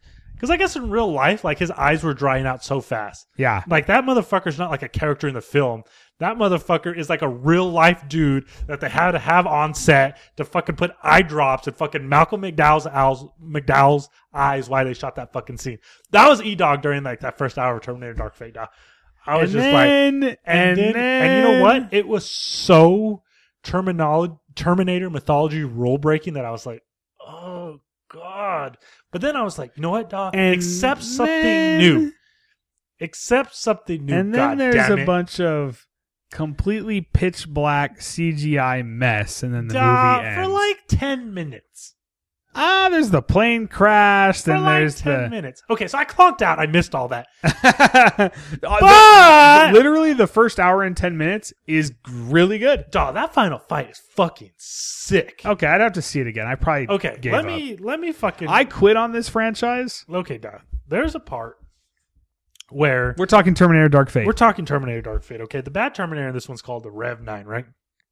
And and he has like a Skeletor, but then he also is like Robert Patrick. right, he's like liquid metal, but he's also a machine and he can You're explaining. it. and he and he can like uh create a doppelganger of himself. okay. So that so that so that doesn't matter cuz the part I want to describe. Okay, and his target in this one is a young girl by the name of Danny. And uh, of course as we know, Linda Hamilton uh, has returned uh, to, to- to play her character Sarah Uh huh. and uh, okay, so there's a part where they're fighting this fucking thing at the end, and you know what? That what's really fucking interesting. This is how this is how badass the Rev Nine is, Doc. We got a T eight hundred. Uh, we got Mackenzie Davis's character. She's human, but she's enhanced. Um, and Sarah Connor, all fighting this fucking thing, da. And that's just how badass this fucking thing is, right? Okay, so anyways, that doesn't fucking matter. Here's what matters. As as as Keegan just said, it it's basically the T one thousand as well. Okay, and so there's a part where Sarah is standing in front of Danny, and the Rev Nine like throws his hand at it, you know, because he can turn it into like, uh, you know, something sharp, like a Yes. sword. And he goes and he throws it. Do you remember this? He throws his hand at Sarah, who dodges it, and so now Danny's just in the direct path of taking this fucking blade to her face. Yeah. But as she gets out of the way, she shoots it with her shotgun so it splinters. Yeah. God damn, that was fucking tight, G. I went a second time, and the more I think about it, I loved it. The Terminator is this year's Predator for me. R rated film that flopped financially, not so much critically, that E Dog loved. I feel like Terminator Terminator Dark Fate, like I thought was good, Mhm. and I didn't give a shit about Predator. Okay. But but no, I mean it's fine. I just didn't think it was good. I'm glad I got to talk Terminator, dog. No, I'm happy you did. That's your Okay. fucking favorite thing on the planet. Uh huh. Uh huh. How did we even get started on it? I don't remember. Oh, uh, how was your Halloween? But hang on first. but Oh, okay, well, so okay, so that's what I did. But- so what about you? Yours? well, Doc. Before talking about what I did for Halloween, Yes. trying to crack another cold one. Crack another cold one, dog. Okay. Yeah, I didn't do a lot. I watched a lot of shit, but I did go to my brother's house again, and you know he lives on a uh, residential street Yes. where they get a lot of trick or treaters. So we did, picks. yeah. So we did the trick or treat thing, which is, you know, it's weird. I've never had a house, and I still don't. But Okay. you know, I a couple times when they would say trick or treat, But now you got money, da. what's that supposed to mean? I mean, you could move out now if you wanted to, right? I could, huh? Okay, keep it going. No, the point is, you know, I got to do the trick or treat thing, hand out candy at my brother's house, and it's fun. Um, you know, you take a six pack over there, you down the whole six pack, buy another one, down that, then maybe get another one, and then end the night with that. But What'd you guys Uh, watch? so that night we watched uh, Tales of Halloween, oh, Okay. and it's funny because you know, uh, in I mean, I don't, it's, I don't think it's a spoiler to say if you if you didn't want to know anything about Doctor Sleep, you, you should have already saw it. The person that plays Danny's mom in Doctor Sleep uh, is Alex So, and she's actually in Tales of Halloween. Oh, She's in really? the uh, the short, the grim grinning ghost. Oh, but okay. um, that is just a piece of trivia. Yeah, Tales of Halloween, I just think is really good. Um, I watch it every year, and and it somehow became like, so it's not trick or treat, it's not actually like a great film, but there are a lot of good shorts, and it feels like Halloween. And I've grown to like even the ones I didn't like. which is like uh, we're talking about Tales of Halloween. It's an anthology film based around Halloween. One of the ones I didn't even like was uh, Lucky McKee's, Oh yeah. and now like I've seen it so many times, I kind of love it. Okay. So like I've grown to just enjoy the whole film. Um so yeah, Tales of Halloween is just fucking awesome. I think that's all we watched that night. But uh I I rewatched some other shit. You want to do it now or you got more shit? Uh, I I would actually like to tie into something Sure, go ahead. that you just spoke about. I'm just saying if you haven't seen Tales of Halloween, like that would blow my mind because I also am going to talk trick or treat. Like you should have seen trick or treat by now. But if you haven't seen Tales of Halloween, you're in for a treat. Like watch Tales of Halloween, especially in October. It's fucking awesome. So Eric So while Keegan is rehashing good times, I'm gonna speak a new Halloween film, and I'm talking about uh, Patrick Lucier's and Todd Farmer's Trick. Yes. This movie fucking sucks. Yeah. This movie's fucking terrible. Did you watch it? no, but I saw your review and I was I was gonna watch it because of who was involved. and when you Oh, God, said that I it's was like, ooh. terrible. This movie sucks dick. Um, and you know what? I forgot that Patrick Lucier co-wrote Terminator Five. That movie fucking sucks dick. You're talking Genesis? I'm talking on Genesis. So Patrick Lucier, he's uh, he's he's struck out the last two times uh, for E Dog. right. Uh, what it's about is uh, there is this kid who kills some kids on Halloween, and he takes some substantial injuries, and they're confident that he's dead. They don't have a body, but they're pretty sure that he's dead. Uh, the following Halloween, a kid wearing uh, a similar mask starts killing kids again. Okay. I like Uh, that I like it so far. This happens again on a third Halloween. And the main character is played by Omar Epps, who's a detective who has been working this case since the killer's referred to as Trick first showed up. okay. So, of course, they're thinking it could be supernatural. Um, like, how is this killer who's seemingly died one year keep returning to? You learn that there's a river that um there's several towns are there's a there's a river that runs through several towns, and each time Trick returns, he um, kills in one of these towns. okay. I, li- I like I like the premise. It's just it's bullshit, Dodd. Just like the the execution of the idea, the reveal of the idea. It just felt like a real fucking chore. he's, just, he's just scratching his head to- trying to talk about get this. through this film. And you know what, dude? I was so excited for this film. Like, it's such a cool idea, Yeah. and then it's just like littered with like, uh, like high uh, Halloween like iconography that we would be into. You know, kids trick or treating. You know, candy, cool costumes. They're talking about Night of the Living Dead. It just didn't work for me, Doc. Wow. it just did not work for me. Well, that's disappointing. Did you happen to watch Haunt? I did watch Haunt. Did you So- watch Haunt? No, no. I wanted to really bad, but we ended up just doing a bunch of rewatches. I Okay, didn't watch well, Haunt. Can I go with Haunt real quick? yeah, let's hear it, Doc. okay so th- this is i, I want to say there's like a genre now of like kids who go to haunted houses that Kinda, yeah. um And I haven't seen uh, House's October Bill either. oh i think i've seen the first one um you and know Eric's favorite movie of uh, last year, Hellfest, oh hellfest yeah you know what's funny is as well as what's funny is when haunt dropped on shutter i watched it with my mom uh huh. and uh, the following night i was like i thought we could keep this theme going of kids going to haunted houses but there's a real threat in them and then we watched hellfest and you know hellfest didn't stick with me quite as much uh, as this you know, year it's as it did funny last year. thinking back to it because I thought about Hellfest during October and I thought that guy really thought Hellfest was really good. I I did. Like, and it's there's definitely cool. stuff I like. No, it's a In it. fun movie, but remember that came out like three weeks before Hal- uh, Halloween 2018, Yeah. and I was and you were like, "I think I like it more than Halloween 2018." Did it came Didn't out you s- after? Well, no, but didn't you say that when Halloween came out? Oh, I probably did. That's probably a fair thing I would have Yeah. said. And you Oh, prob- yeah. So so haunt is a similar premise. Kids go to a haunted house. But it Scott turns out- Beck and Brian Woods. uh, these are the motherfuckers who wrote A Quiet Place. They also wrote this and directed. I believe this is their Yeah. directorial debut. yeah, Um, they apparently were doing this before A Quiet Place. Yeah, Oh, okay. So these kids go to a haunted house. There's a real threat inside. There's people who are trying uh, to kill them, and the kids try to um, survive.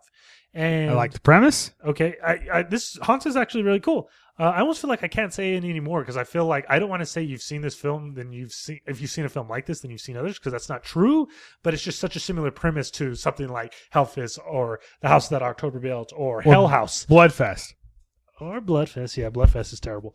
Um, Da Hell But I House will say, LLC. If, if if I just if all those films I just named made you go, huh, I dig that, then yeah, dude, check out Hunt. Hunt was cool.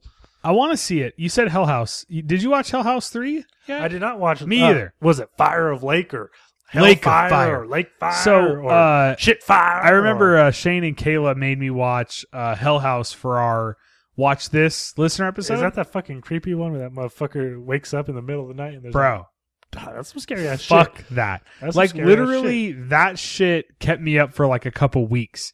So Hell Hell House shit. You know what LLC. movie did that to me last? Uh, Gerald's Game. oh yeah. The fucking Midnight Man. Yeah. dawg. Talk to my brother about Gerald's game. my, my brother is Stop. terrified of that. Dude, the Midnight Man is fucking scary. Oh, by the way, man, is that what his name is? The Midnight I think so. I don't fucking remember. L- By the way, I wanted to say Mike Flanagan seems to enjoy tearing beautiful women's hands apart. right. Just wanted to go ahead and throw that out there. But yeah, I I uh Hell House is fucking sick, but the second movie sucked.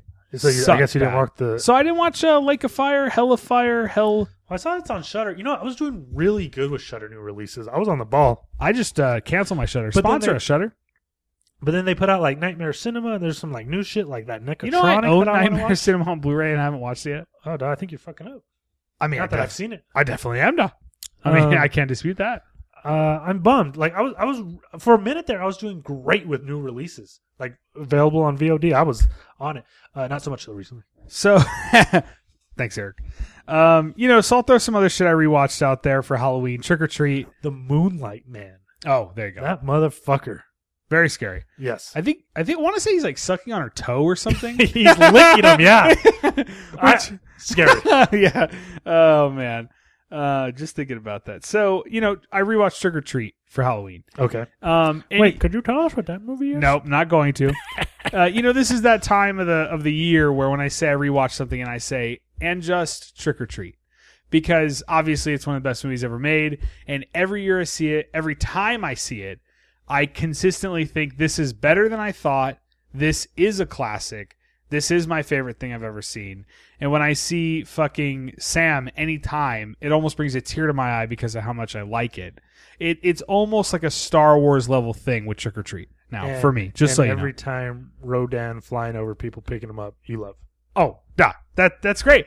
Uh, uh, babe, th- uh, I can't remember what it is. Fuck, I forgot the line. She talks about lighting the fucking babe. I'm lit, you're lit, but this guy, his night's over, and she puts out the fucking Jack o' lantern. God damn it, Doc. Trick or treat is so fucking good. Get your goddamn kid out of my yard. Don't forget to help me with the eyes. Spot. You done crapping? Daddy, I wish mommy was still alive. Um, Trick or Treat is fucking brilliant. I guess that's all I'll say, Doc. It's so good. Can I keep, It's so good. Can I keep the new films going? Uh, no. Okay. Yeah, of course. Go ahead. Uh, have you heard of Eli? Yeah, This is on uh, Netflix. Yeah, Yeah. I didn't watch it because I don't. I don't watch anything. I don't know who fucking did this movie, Don, but let me set this film up for you. Okay, good start. It's about a child who has to live in a bubble. He has no immune system. Bubble boy. Exactly. No, moops, mores. Um, anytime he wants to leave, I mean, if if you if you got that, then we cool. Uh, so anytime he has to then leave we the house, then we fuck with each other. yeah. Anytime he wants to leave the house, he has to like be in like a f- like full body like biohazard. Yeah, suit. Bubble Boy. because just like any contact with like oxygen with the air, he just starts like breaking out in these like crazy highs. That's you, Da. can't breathe. That's you. You're Eli. Duh. If it was socially accept- accepted for me to walk out of this door in a fucking biohazard suit, I'd fucking do it. Duh. There are If these- there are Easy these- could walk out of here in a bubble, he would, Da. there are these fucking houses on First Street right here, duh. Bird shit just lining up, just, just covered in the shit. And every day I have to deliver these fucking he could roll by in bird his, uh, shit his little USPS bubble. fucking boxes every day. And The nah, if I was in Postal that Reserve. fucking biohazard suit, duh, I wouldn't mind touching those fucking. Would you would Bird you shit roll around boxes. a bubble if it were socially acceptable? Yes or no? Dep- depends on level of convenience. Like if I'm it a could, convenience guy. it, but like if people things to could be- see you in a bubble, But- And it was socially accepted. yeah. yeah, of course. Why wouldn't you? I think everybody should. Then. I I don't think anyone would do that, but you. Oh. You know what surprises me What? is how many motherfuckers at work wear disposable gloves. And surprisingly, I'm not one of them. Oh, because it gets all nasty. Yeah. Yeah, no, I'm with you. Okay, so I was talking Eli. Okay, let's hear Eli. Doc. Okay, And not Eli Roth. no, this is the name of the film. Okay. And it's this young child who basically doesn't have an immune system. Right, just So- like you. So uh, this woman, I want to say the mother from the first Conjuring. Uh, She- Lily Taylor? I want to say that's her. I might be wrong. You you guys may need to That's her fact name, check right? me. Oh, I'm not. I'm not disputing that's her name. I'm not sure if that's the same actress. I think it's Lily Taylor. Okay, so Oh, Lily Tomlin? No, Taylor. It's Lily Taylor. Okay, so she plays this doctor who goes to the parents and says says I can cure uh, your child, but my my methods are highly unorthodox. You know, Okay. this is basically super experimental what we're doing. It's not approved, you know, anywhere. And so the parents And all agree he to it. is is, he has no immune system. and this is a horror film. Yes, so I'm Okay. getting there, G. Uh, so they go to live in her house, and I forget the term of it, the what she calls the house, but it's like vacuum sealed, so he can like take off his biohazard suit and not be affected. Like there's no pathogens. When are in you his going to house. vacuum seal this house and collapse As it? soon as you fucking stop coming over. So, uh, We never record, so I don't come over. yeah, that's true. So, uh, the the rest of the f- so the start of the film at this point, once they make it to the house, starts playing as a haunted house film. Okay. there's these other little kids who are like haunting this kid and he starts learning that maybe this doctor isn't who she says who she is Okay. Kind of like Friday the 13th, part seven. who yes what are her actual intentions with eli Right. um i felt like the film was being super annoying in not just telling me what was going on like i wanted to give up on the film part of me wanted to give up on the film while the other half was like keep going i need to know what is uh, happening at play here and when it's finally revealed it's really fucking cool Huh. i'm really Better than the boy? ah, I really like The Boy. I'm going to say The Boy is a better film as a whole, and Eli is better in its in what it reveals. Okay. in, in what it's trying to tell you. Um, I was super into it. it. It just frustrated me that I had to wait for so long to be told. So I guess if you have some patience, watch Eli. If you like thinking about things. uh, it was really fucking cool. Like just to whet your appetite, it turns into like upside down crosses and shit. Okay, I'm into that. and I I really liked it for where it went. Okay, It was cool. It it so easily could have been one thing, and I'm so happy that they decided to go down the path that it did. I enjoyed Eli. I don't know what to do. What's funny because is like Mi- Mr. Tank is like near me and he not just bark. walking. He's not barking directly in he's my a face good like he boy has right been for the last eight hours that I've been here. Yeah, just a good boy. Right And I'm afraid to speak because I think he now Mr. Tank. Don't forget is is the dog of the house.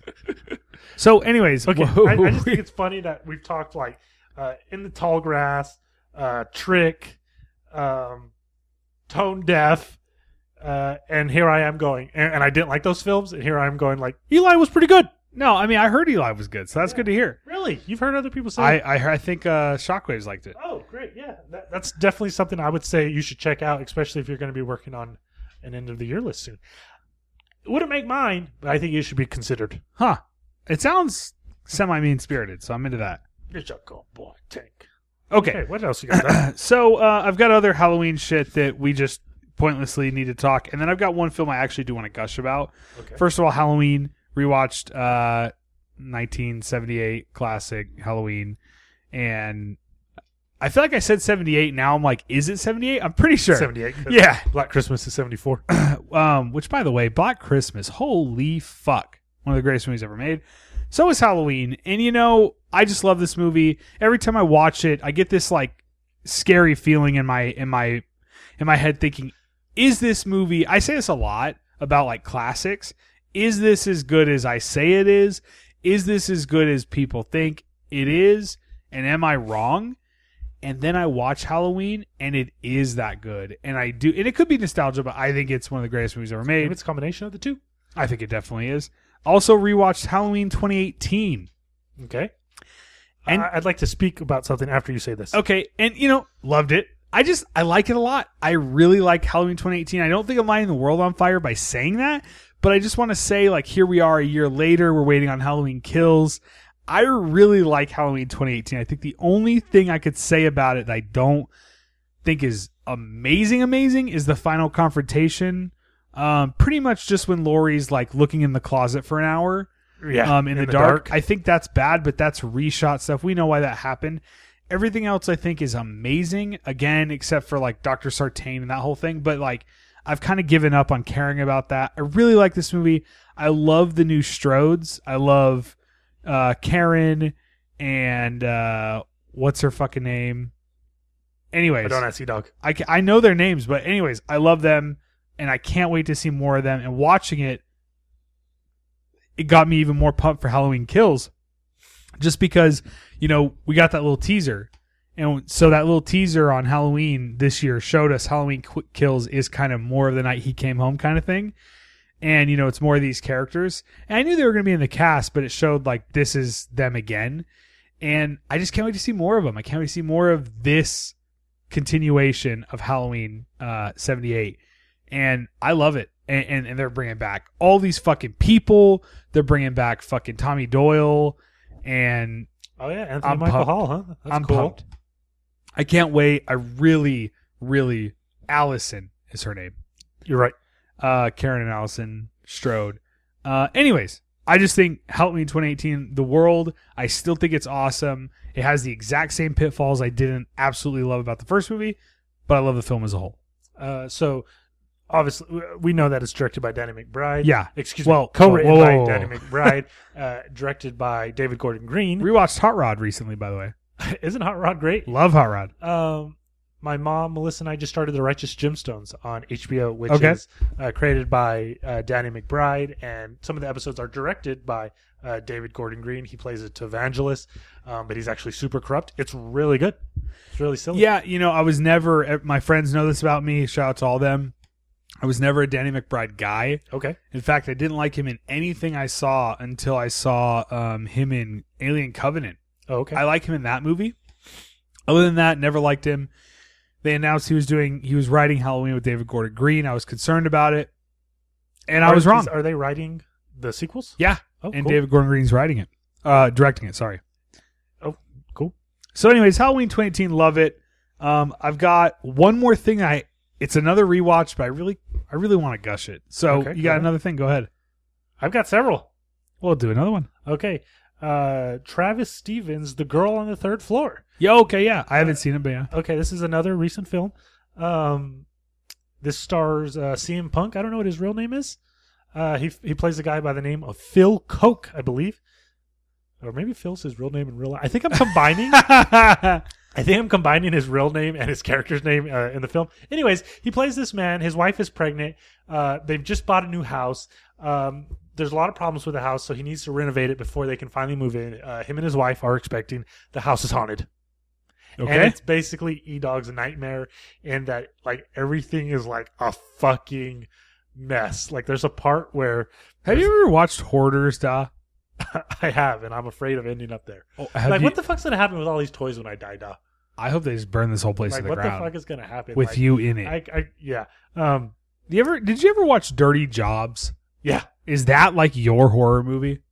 Um the scene in It Chapter Two where he like falls into the like blood after like hitting the dirty syringes. We've Yeah. already talked that As Uh, yeah. well as Saw Two, right? Yes. Yeah. Go ahead. Excuse me. Okay, so there's a part where there's a floor covered in some type of like goo, and there's like Th- dead th- flies. this is in it. what film? This is in the girl on the third floor. okay. Go ahead. And there's just like a used condom in it, and he just proceeds to wipe it up with like napkins in his bare hands. And I'm like, what the fuck, man? And I almost feel like that's kind of the like crutch of the film. It's like we're just gonna keep showing you this like nasty stuff that just keeps coming out of the walls, and he's just gonna keep on fucking touching it. Okay. All right. I kind of didn't like it. All right, I like that. These are my favorite reviews you do. yeah. And that is Uh, the girl on the third floor. okay. Uh, haunted house movie. Um, Kind of didn't like kind it. of didn't like it. Yeah, there's just some. There's some. There's some. It's a haunted house film with some gross out moments that E Dog didn't care for. All right. There you go. Well, I only have one more movie, Okay, I've And- got several. and then we, and then we've got our list. You want to do one more? I've got several. Well, I know. Go ahead. Okay. I'm gonna I'm gonna combine several if that's okay. That's great. Okay, In uh, fact, uh, I think you should do that on every episode. okay. Uh E Dog loves zombie movies and there's a couple recent ones. I'm just kidding. Uh Ever After, which is new to Shudder. I wanna say it was uh German maybe. It was definitely foreign. Um I didn't give a shit about this film. Uh Ever after. Ever After, yes. Okay. uh, Little Monsters. Uh, this is uh, Lupita Nyong'o's. Yeah. I hope I've pronounced her name correctly. Lupita Nyong'o. uh, this is a zombie comedy. It's a zombie comedy that you've seen a hundred times, but it's incredibly sweet. A zomcom. Uh, uh, yes, if it wasn't uh, making me laugh, it was making me want to cry. I love it. I, I really liked it. And side note, the guy who directed it, Abe Forsyth, he's the guy who's now been pinned to direct RoboCop Returns. Shoulder shrug for me, dog.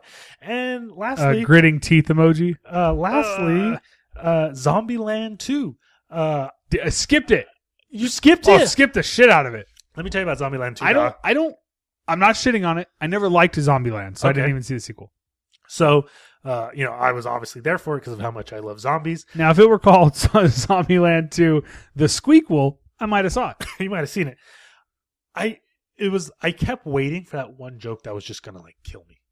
You know what I mean? Yeah, I was chuckling, I was laughing. you were The- the- chucking and the- The, jiving. the audience seemed to enjoy it, but I was just like waiting for that moment where I was just gonna like fucking, you know, throw my head back and pat my belly because I was laughing so hard. But that never right, slap your happened. knee and shit. But let me tell you something, Doc. Okay, d- I guess because they have money for this film. th- I don't know th- what the film's budget was, I but, guess- but clearly they had I some guess, money. I guess because they have money. I've never seen zombie action like that before. All right, I like that. I Not mean- even in Snyder's Dawn of the Dead. Duh, not even in zombies, not even in Snyder's Dawn of the Dead, which I also rewatched. You know what? It kind of rubbed me the wrong way. I kind of didn't like the the machi, the like the the macho-ness oh, of it. Sure. Uh, this time around, I don't know if it just kind of always went over my head, but this most recent time, I didn't care for it. I, I want to respond to that real quick. Just so I, I totally understand what you're saying. Dow, that movie's fucking amazing. Like, you don't think so? I still like it, but now I'm like worried about Army of the Dead Uh, who gives a shit about Army of the Dead? because it's a new fucking zombie film from him, and I'm afraid. no, it's I gonna know, be the but same like thing. the Dawn of the Dead remake's one of the best fucking remakes ever. But I, I It's- understand it's what you're one of saying, the but good it's still ones. good.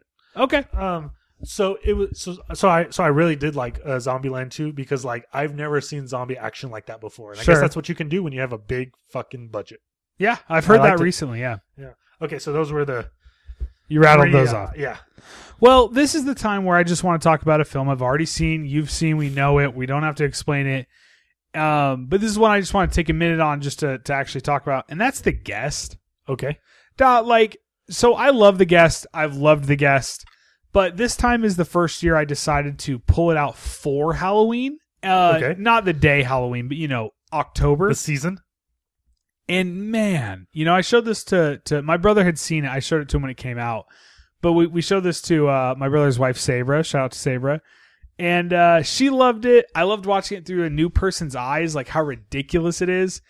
And, you know, the greatest moment ever in cinema, in my opinion, is Dan Stevens walking in a diner and throwing grenades and smiling um nothing in any movie reaches that height of quite something that appeals to me on every level uh this movie almost makes me like want to reevaluate adam wingard as a whole like how did he make this and then he makes i like everything he's done i honestly i actually do like everything he's done and death note i like death note okay we I reviewed it on the pod. I liked it.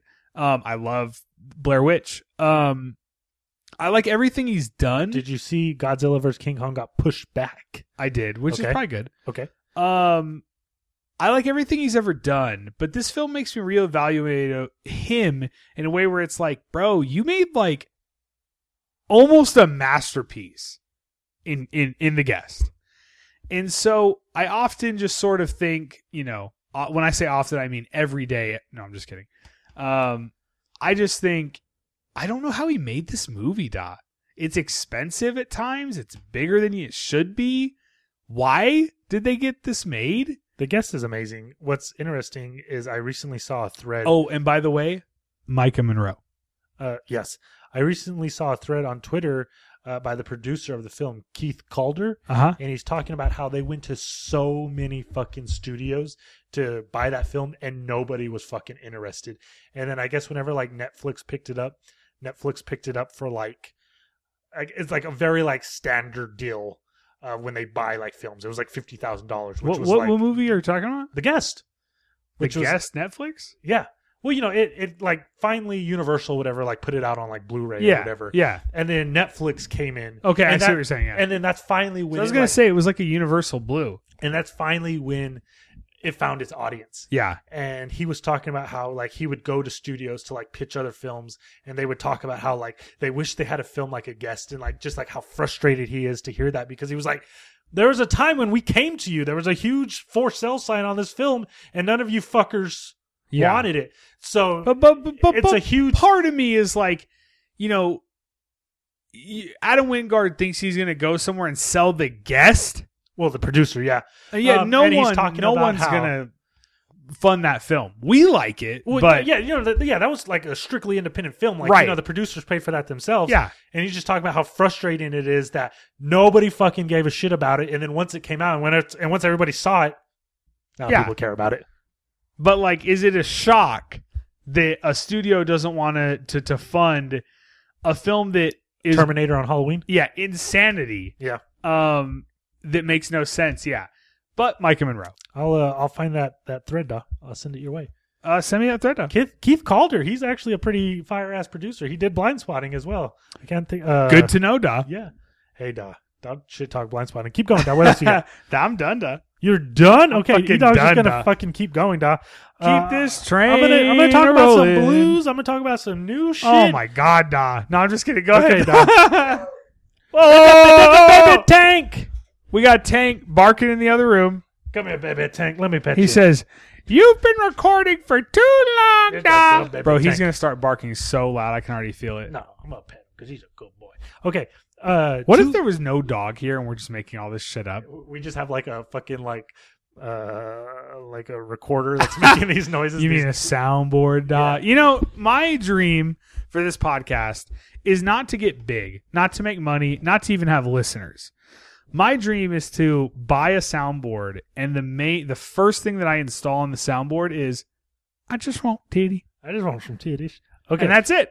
okay. This is a new release from Blue Underground, Two Evil Eyes, Yeah, and this was a blind spot in my uh, film repertoire. this is a film I've started and not finished. really how I would. This is another film that I would always see at Hastings, but uh, never picked up. What? When did you start it? How did you start it? Uh, what motivated you?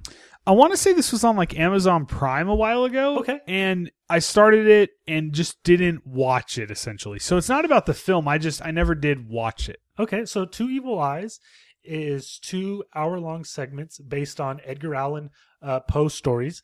And the first one is directed by God, George Romero, and the second one is directed by Italian God, uh, Dario Argento. And what's interesting is Italian whenever- God would be faulty, but that's okay. Hey, tomato, tomato. Uh, what's interesting, It's actually not tomato, tomato, but that's okay. they're both Italian. Well, I know, but I'm saying your Italian God. I just noticed that you have uh, Food in the house? ghoulish vanilla. Am I going to do a Terror Tunes? Are you? I can. I mean, yeah. Okay. Okay. So, He has uh, soft soap ghoulish vanilla on his sink. Oh, what's funny is like we had the whole like line, but you know I wash my hands a hundred times a day, so you know we went through Yeah. them quick. You know, there I was, have that exact same uh, because uh, it matches the Ghoul a, Squad, there was the scarecrow, there was the black cat. I think the one was a bat. a now defunct podcast. Um, Go ahead, Eric. So tell us about. okay, this is uh, two evil eyes. Let's hear it. uh, when Argento was wanting to do this film, he originally wanted to have uh, Craven and Carpenter, I believe, also do segments as well. But I guess both of them were like, "Nah, fuck you."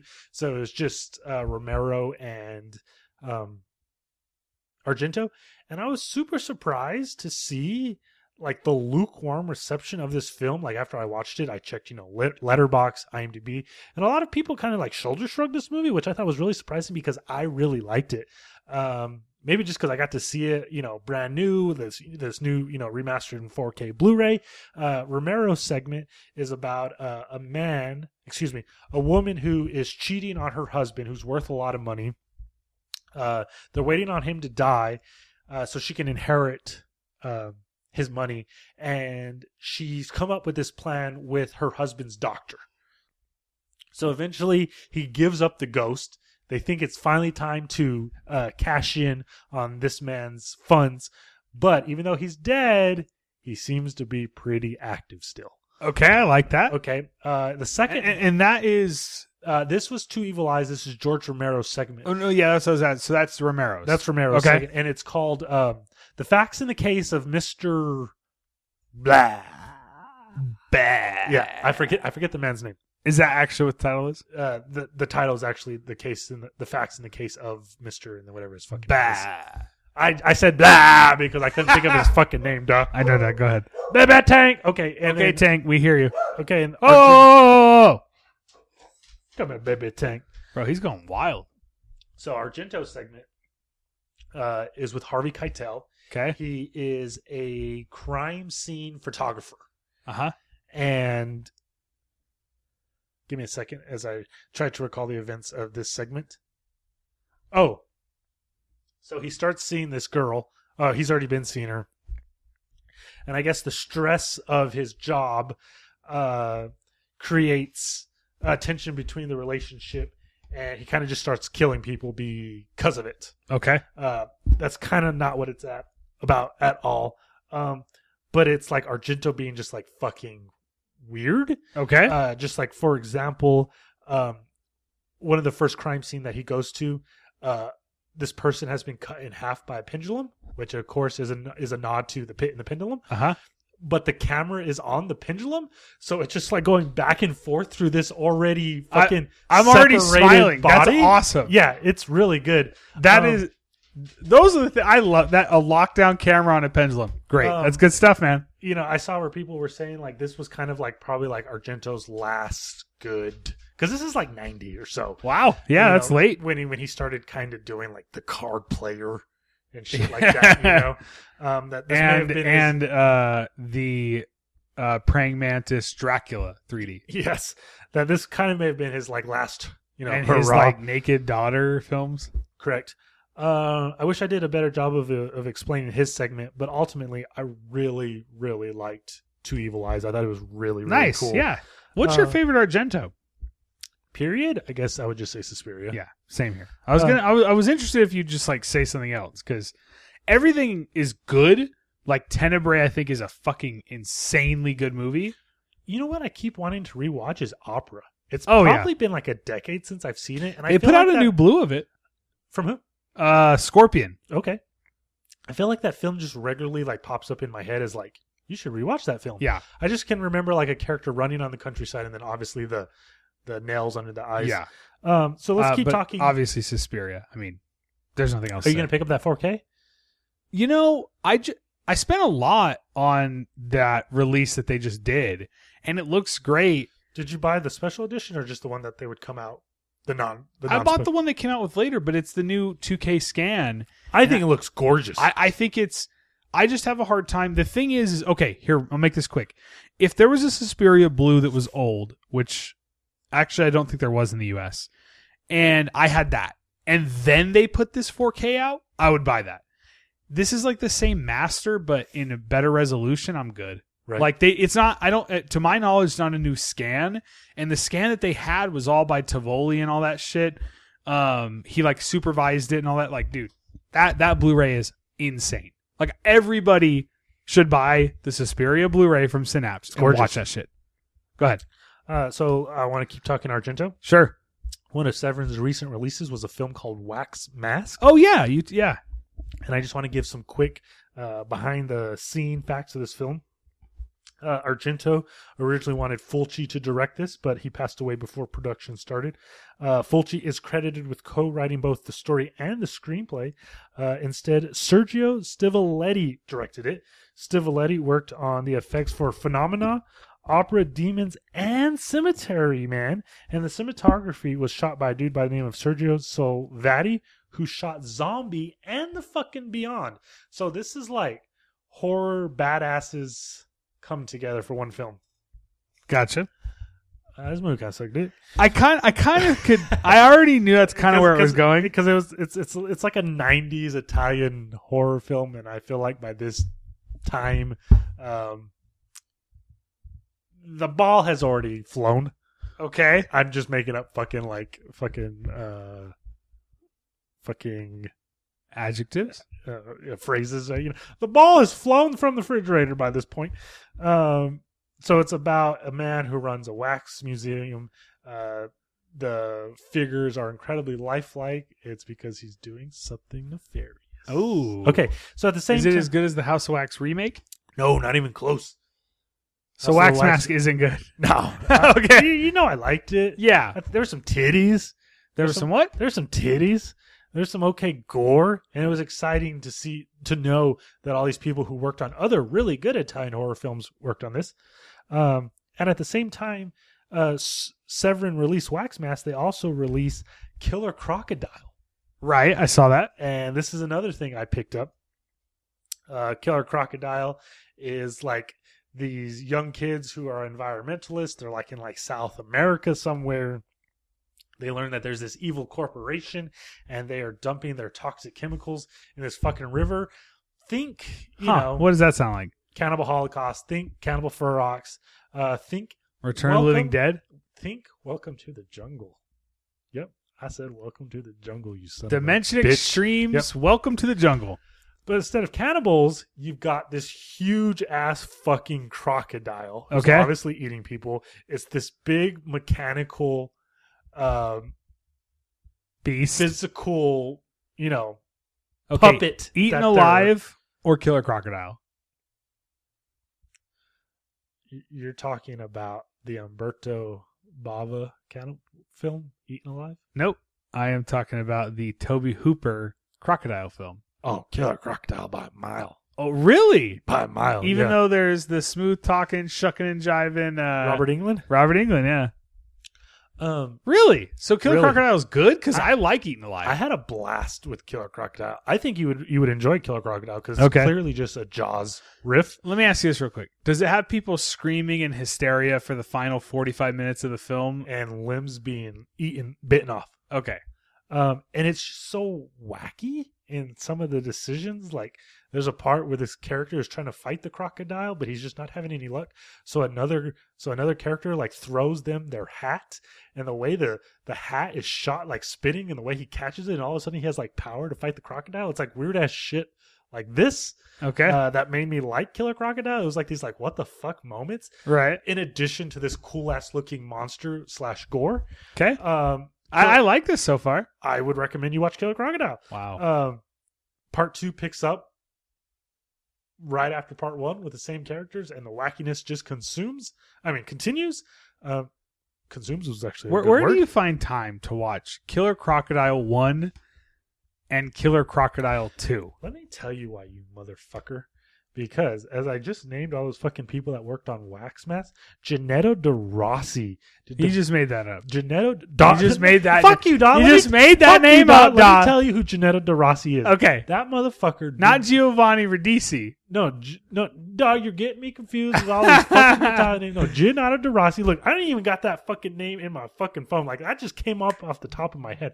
That's the motherfucker who did the gore for Zombie and Alexander Asia's High Tension. Okay, this motherfucker did the gore and the fucking creature effects for Killer Crocodile, and he directed Killer Crocodile 2. Of course, I'm gonna fucking watch Killer Crocodile. Killer Crocodile 2 is even better than Killer Crocodile 1. No There's shit. a part where a motherfucker has to ride the crocodile. and I'm just No. like, nah, this is my shit. When right are you gonna now. let me borrow it, Don? Probably never, because I really don't loan out films. Whenever Right. I go to my mom's house now to watch films, I usually just, you know, I finally started redeeming my digital Right. copies no, of it's films. perfect for you, so no one has to touch anything you own. Exactly. And Brilliant, so, you know, yeah. I just, you know, boom, digital copy. Yeah. Okay. I've got several more. I, You know what? I'm going to cut out a few, and I'm just going to go with two more. Okay. These we are still have both- a topic coming. Whew. Stick with us, boys. All right. Okay. Two, two, two recent releases. Both of these I really liked. okay. One I s- one I saw. It seems to be a general. Uh, what's the word I'm looking for? A general Consensus? consensus that Okay. like it. And then I've seen other. And then with the other film, I've seen people don't like. The two films I'm talking about are Bliss, Joe Bigos, Joe yes. Bigos, Yeah, yeah, yeah. Bliss, Bigos, and the Furies.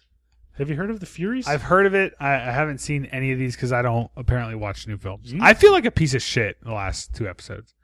Mr. Tank, uh, the dog, has come in here and he's being very quiet, which is shocking. Okay, so let me talk Bliss and the Furies, and then we'll get on to our main topic. Uh, so the Furies is a. Ba-da-da-da-da-da-da-da-da-da. What if I played it while you were talking? I, we need a sound. sound. We need a soundboard. Dot. Oh, We do. I So- just won't. teach.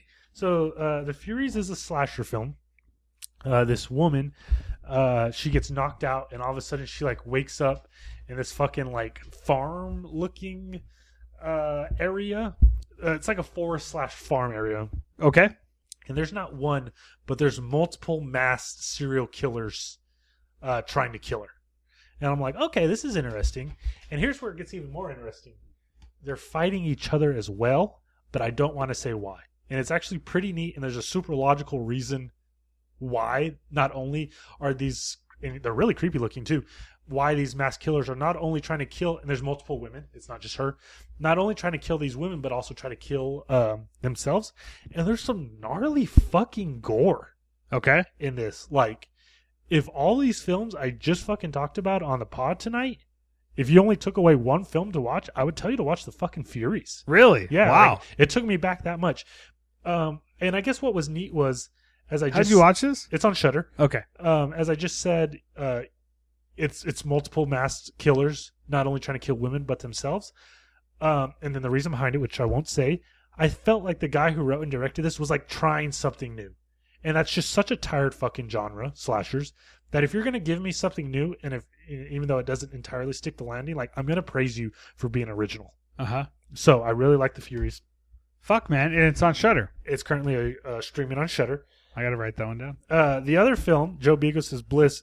Joe Bigos. Joe Bigos is making my top ten. now. Really? Okay. Cool. This is about this woman. Uh, she is a artist, and you learn that she's having just the worst artist block of her life at the moment. And the painting that she's currently trying to finish uh, is like past due. Like she's supposed, like s- uh, somebody has already like paid for it. They've like given her the money up front, and now they're expecting this piece to be done, and she just can't pump it out okay. and you learn that she loves just getting fucked up. You learn that she loves just doing drugs, and the way She lo- and the she way lo- that's portrayed in the film, it's almost like fucking annoying. It's Okay. like, oh yeah, drug addicts fucking suck. But here's the kicker: she gets turned into a vampire. okay. I So- like it. So as she's trying to finish uh, this fucking painting, now she's not only lusting for uh, drugs, but now she's lusting for blood. Can she finish this painting? It is just dirty. It's fucking grimy. There's ass eating. I loved it. I was gonna say, it doesn't sound too bad. It's not bliss is fucking sick. I love it, though. Bliss is fucking sick.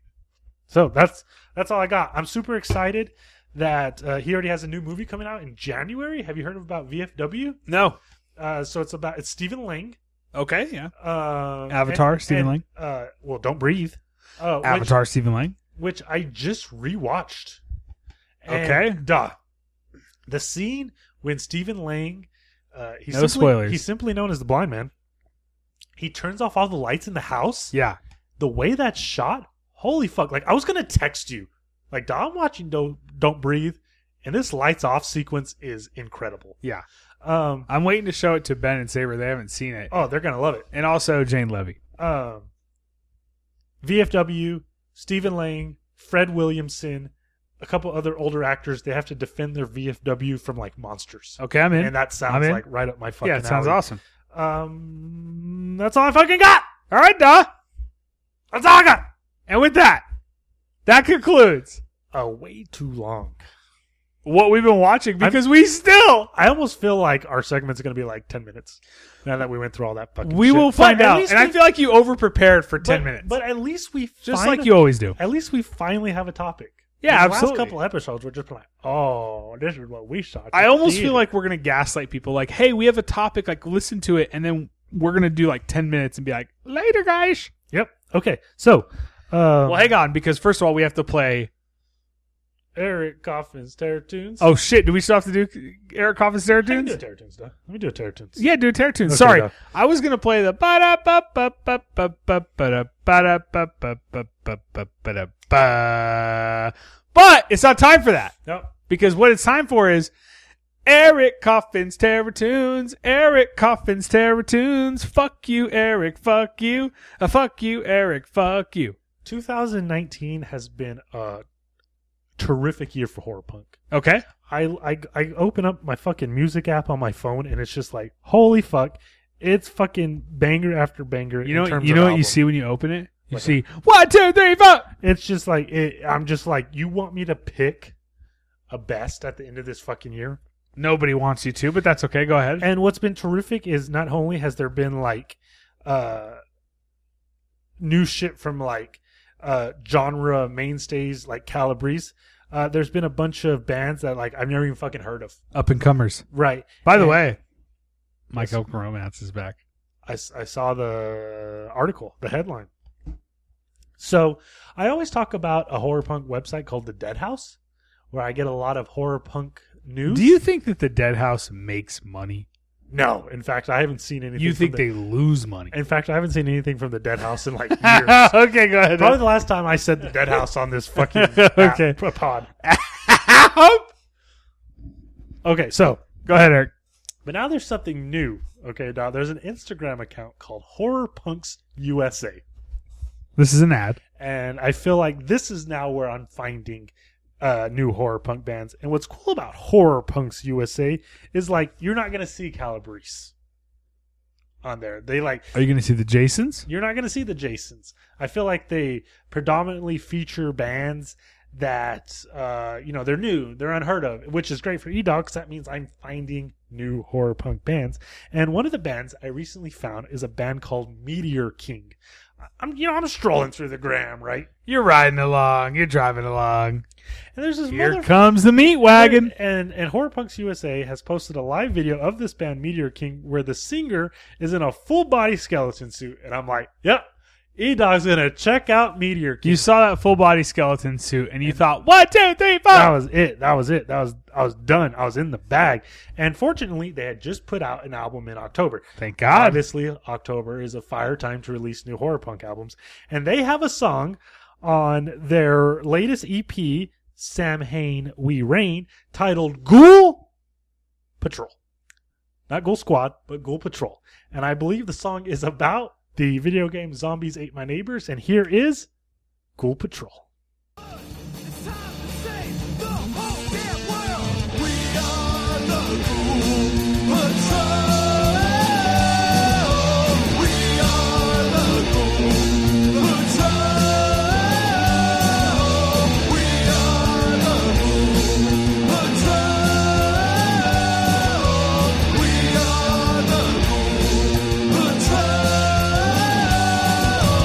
They come from another world, ready to wipe out the human race. Enslaving nations one by one, annihilation overdone.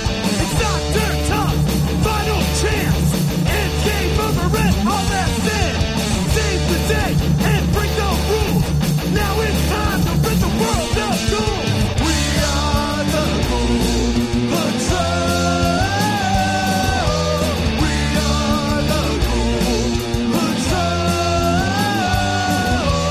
We are the Ghoul Patrol. We are So, uh, I've seen that they have other shit. Uh, s- uh, so far, this is the only thing I've picked up from Meteor King, but this is definitely a horror punk band that I'm going to keep in my sights. and you found it on an Instagram. Yeah, horror punks USA. And what's funny is like I don't know what came first, but I see they tag other Instagram accounts where it's like other countries have their own version of this. Really? Of the Yeah. Instagram account? Right, like there's other Instagrams accounts where it's like Do people Uh, follow this other than you? I assume, uh, you know, You but- don't know? But I, I don't. Well, I don't follow the other countries' horror punk. So what I'm getting at I is- just meant the Instagram account that you do follow. Oh yeah. Like 10? You know what? Don? I'll go look for you right now. like 15? But you know, you know. So there. So I just talked about horror punks USA, but Sure. there's like there's horror punks Canada, there's horror punks Mexico. You know, And they're all one, two, three, now, four. now is the time to be a horror punk. Yeah. Okay, Don, that's what I got.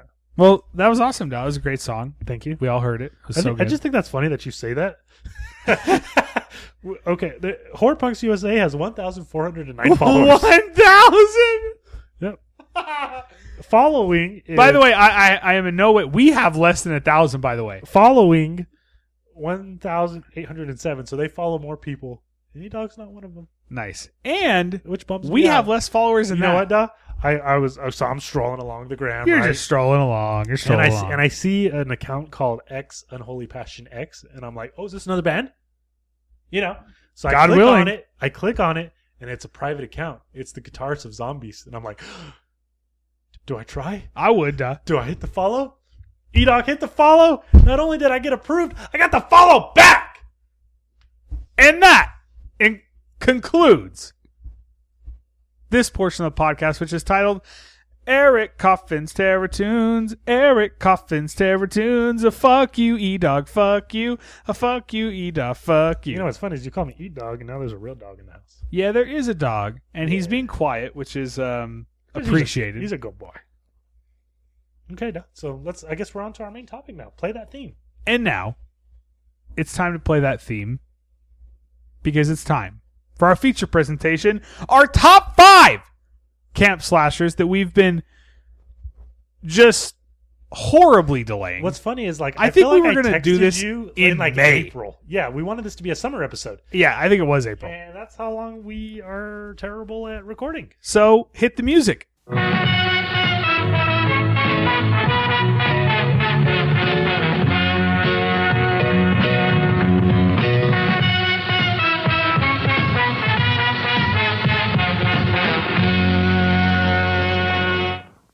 Okay, Eric. I think we're about two and a half hours in. Okay. but it's time. Well, what is our list here, E Edot? Okay, I said summer camp slashers, and I've tweaked that definition a little bit by uh, some of the films I have on my list don't actually take place during the summer. Um, but I decided to include And they're not them- slashers, but I still included No, them. no, they're slashers, but I decided to include them because they feature something that you would see in a summer camp slasher, such as like activities that the kids participate in. Okay. Uh, like they're playing tennis, uh, they're fucking, you know, maybe there's a pool they're swimming or in. they're just fucking. There's some titties. Yeah. Right, example. Uh, sure. I I was I was a little lenient on the term summer camp. Like uh, one of them's not so much a camp, but there's a forest nearby, so I decided to include uh, this film. do you remember? do you remember we used to? Uh, we used to always.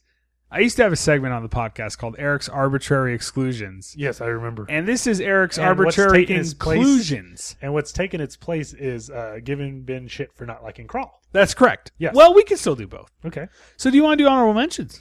I'd have a few honorable mentions. I, I do as well. have a few honorable mentions, and I also have a few films that I don't give a fuck about. Okay, me too. Okay, Well, I have one film I don't give a fuck about, and you want to get out of the way. You want to start this thing off with a bang. sure. And I feel like this may be blasphemous. I don't give a fuck about Madman. No way, da. Tell me you Because got Madman too. that was what I was gonna say. Nah, I- Duh, here, hang I on. Mad Men. tried. 50 minutes of waiting for people to die, not good characters. I have Duh. tried. That, I'm not kidding. When you said this episode, I thought, I'm going to have to say, I don't, I'm not kidding. I'm going to have to say, I don't like Mad Men. I don't like Madman either. and Eric's going to yell at me. Nope. That is crazy, And you know Doc. what? I've tried so many times. Me too. I've I watched have that the- blue multiple Duh. times. I bought the Vinegar Syndrome Yep. Blue and I've watched it three times. There, I uh, Joe Bob did an episode of The Last Drive-In with Madman. I watched that, and each time I'm just. I like, thought maybe I was too tired the first time I tried to "Nah, watch, so I Madman tried to just watch it sucks, again. G." I don't like Mad Men, Doc. Good score.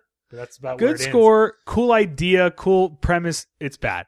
I- That's about where it ends. I don't like Mad Men. Duh, that is so funny because did you hear me? I was setting up to say, let's get this out of the way. Let's start off with a bang. I don't like Mad Men. And you brought it up.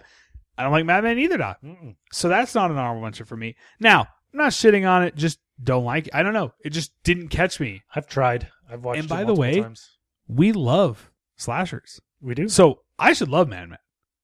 So Mad Men, I'm not into. Um, I have an honorable mention here that I'm just going to drop because I love the film. I actually do, and I actually want to bring it up here. This should really be my number six, and I'm actually kind of serious. I originally didn't like this film, and I'll I'll say what it is. And I actually kind of thought, wow, maybe I'm maybe I'm crazy because people really like this sequel to this movie that I really don't get. But I rewatched it and it's Sleepaway Camp 2. Sleepaway Camp Two is my number five. So go ahead. And it's really, really good. It's a lot of fun. It, I feel like this is what a slasher should be in terms of like enjoyment. Yeah. You're just And- gonna give us these fun characters, You know what? You know what it turned fun out? deaths. So I Titties. also watched uh, Sleepaway Camp 3. in Okay. preparation for this. Okay. That is what I thought two was, which I- I, think I- three sucks. I agree. Three is inferior. and I think two has characters. i you know, I'm not saying it's like in depth character development, but they're really fun, really good characters. Yeah. And uh, I cared about the people by the end of the film, and Angela was killing them. And I thought, you know what? This is cool. Sleepaway Camp 2 is cool, dude. But you know what I'm saying? I cared about these people in Sleepaway Camp 2. Right. Um, so if you want to just talk it now, that's fine. But yeah, Sleepaway Camp 2, it, w- it would really be my number six. Okay. Uh, but I really like it. Uh, well, before I jump into Sleepaway Camp Yeah, 2, keep, keep going, Doc. uh, the uh, honorable mentions I had.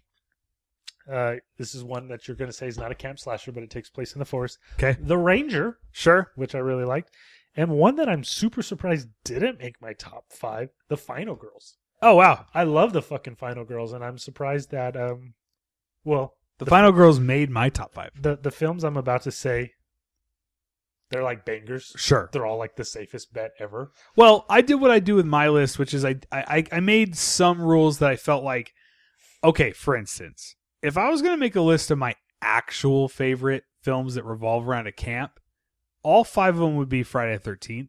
Okay, So I only included one Friday the 13th. same here.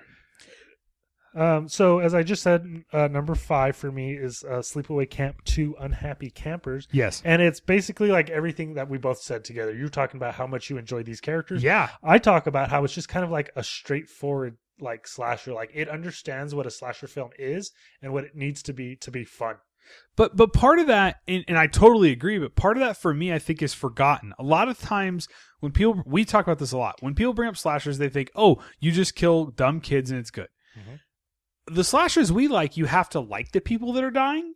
Oftentimes we're rooting for the killer. Yeah, So it's a plus if you can also like the kids as well. right. And and I really like the kids in Right. in Unhappy Campers. That's Unhappy Campers, right? Yeah, because the third one is Teenage Wasteland, right? Mhm. Um, yeah, Sleepaway Camp too. I totally agree. I mean, I just you know rewatching it, I was like, oh, here we go. Like last time I watched it, I just didn't like it. This time I was like, damn, this is great. Yeah. So I really, really, really like Sleepaway Camp too.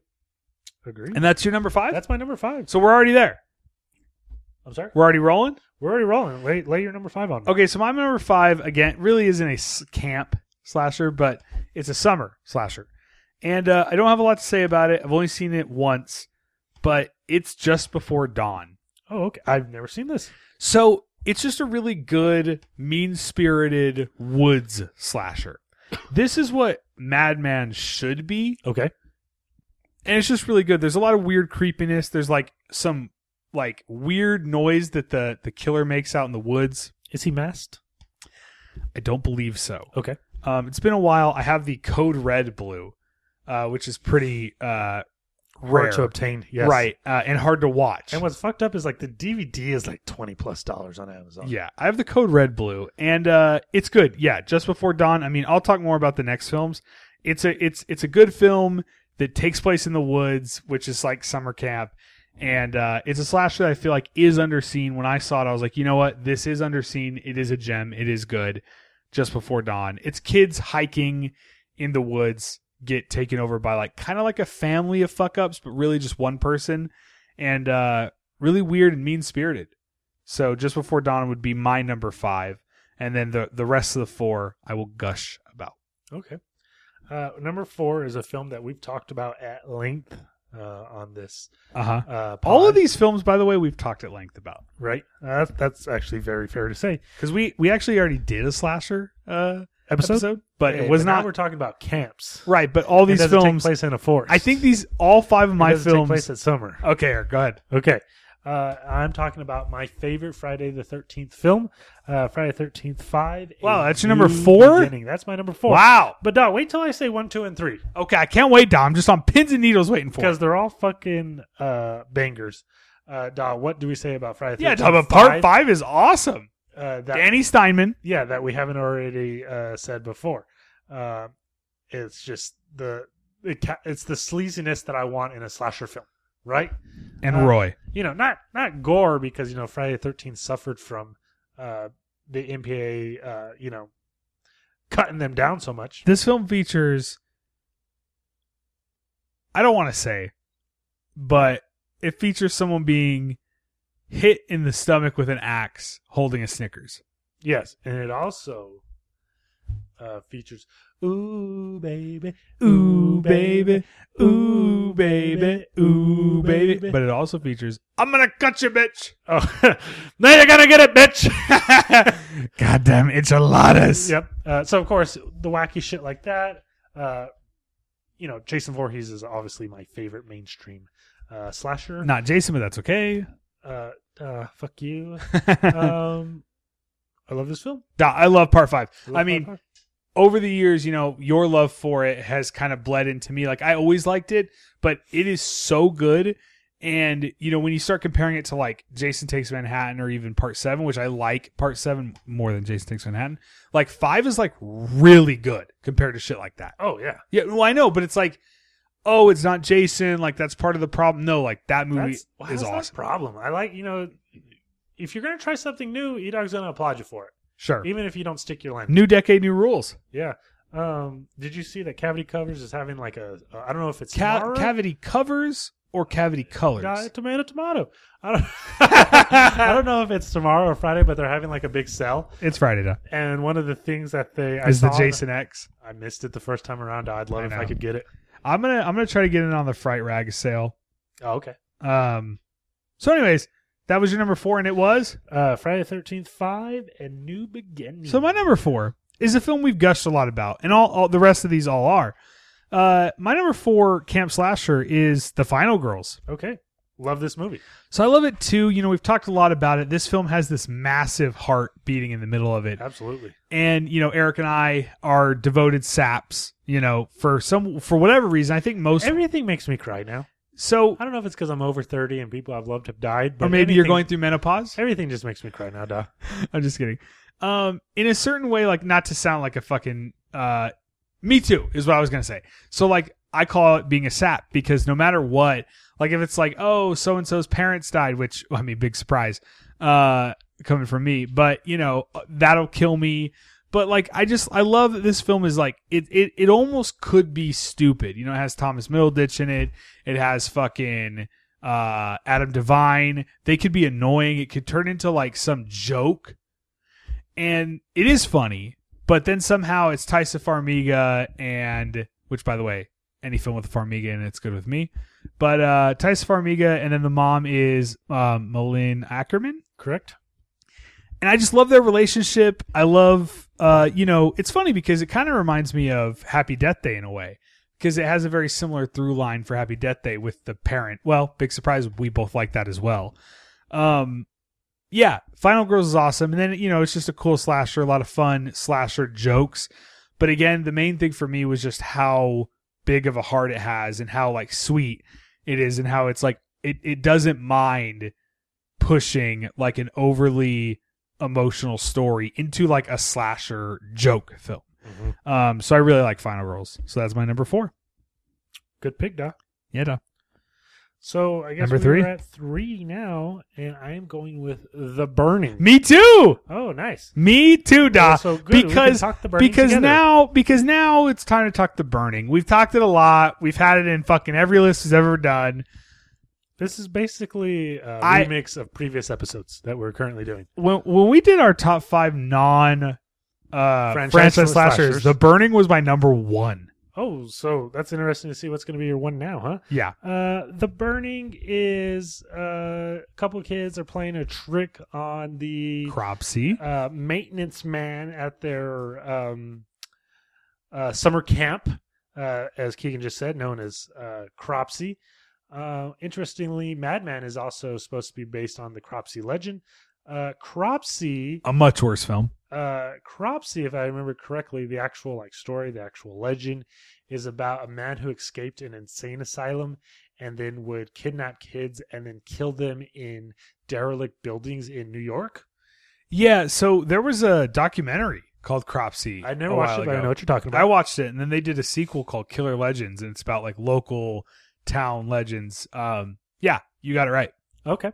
Uh, but in the burning, uh, these kids they uh, they try to play a joke on uh, Jason Alexander. uh, Moors, moops, um, and this prank goes wrong. These kids set uh, Cropsy on fire. He suffers these uh, hideous burns on his body.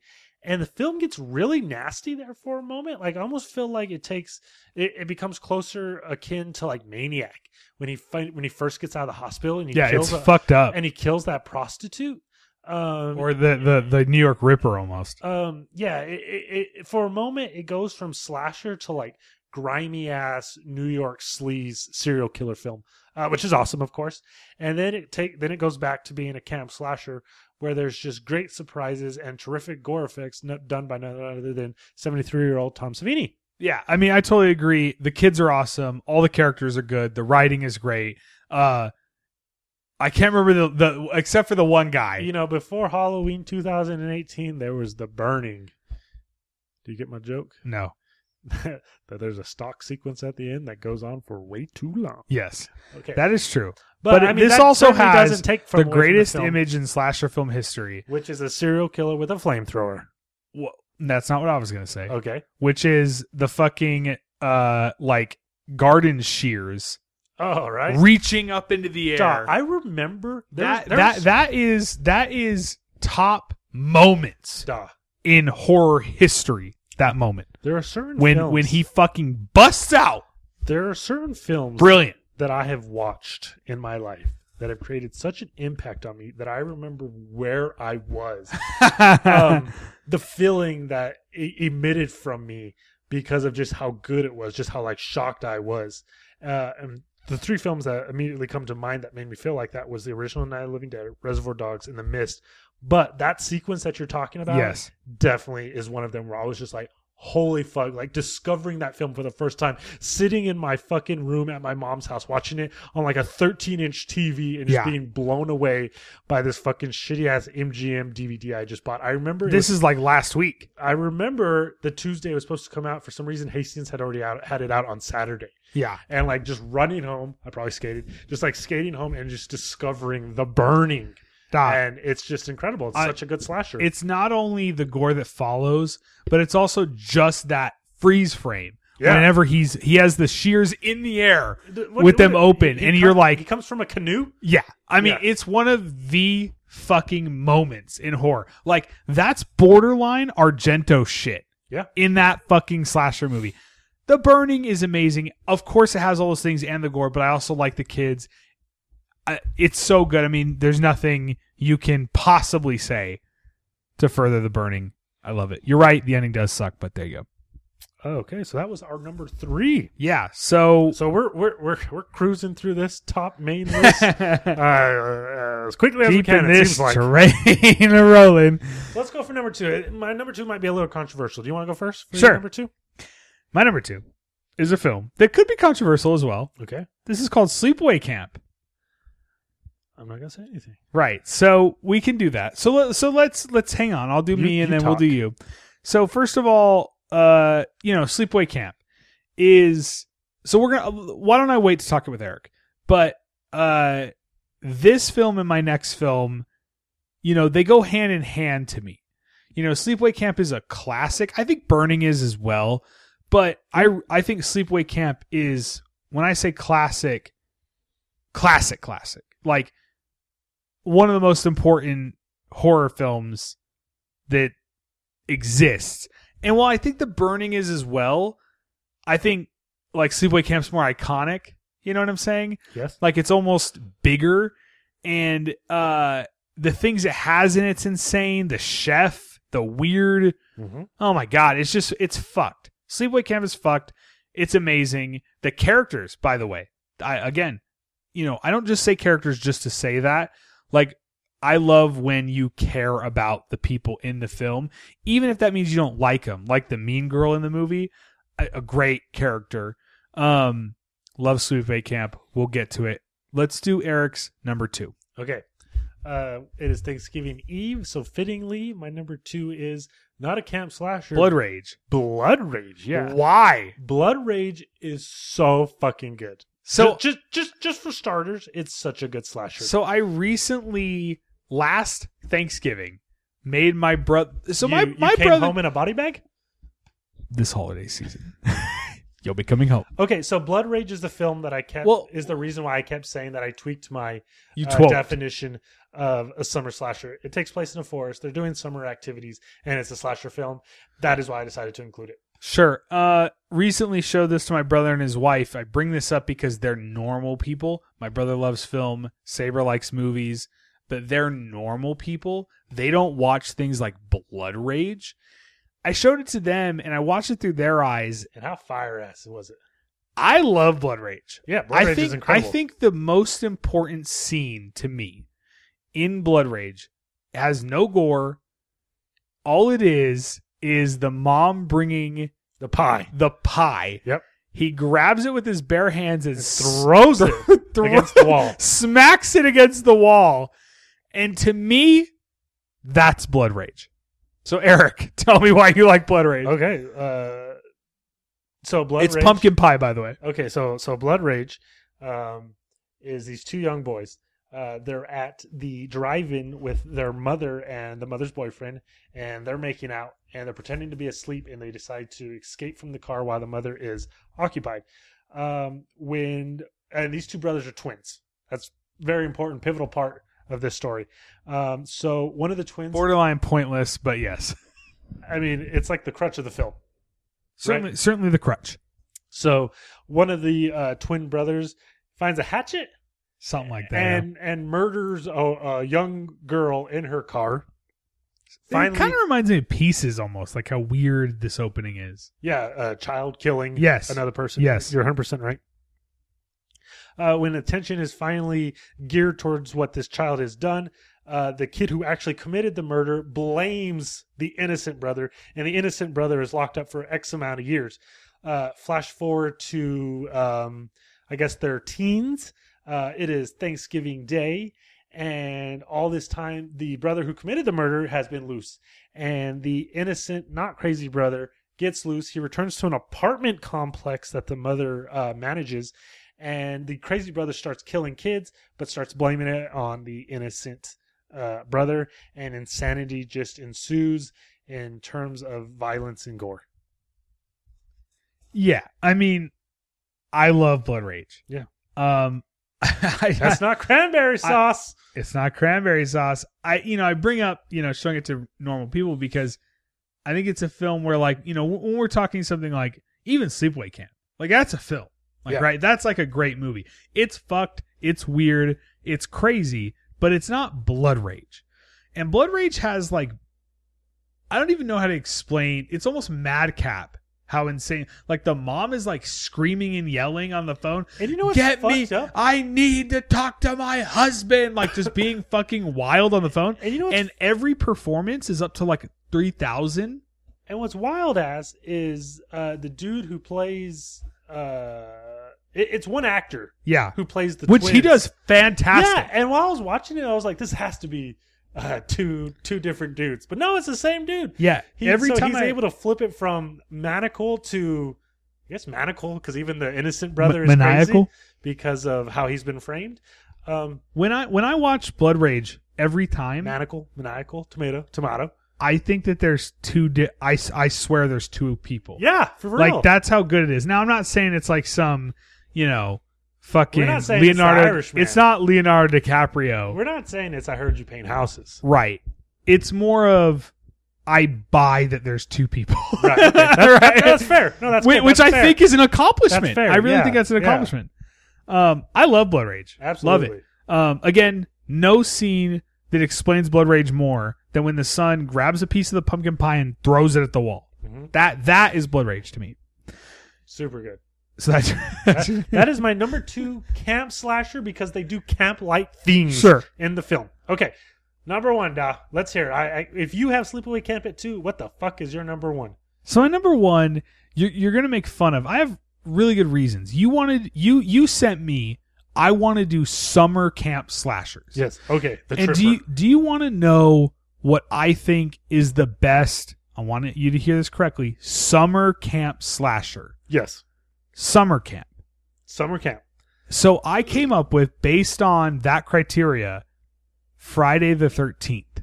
Period.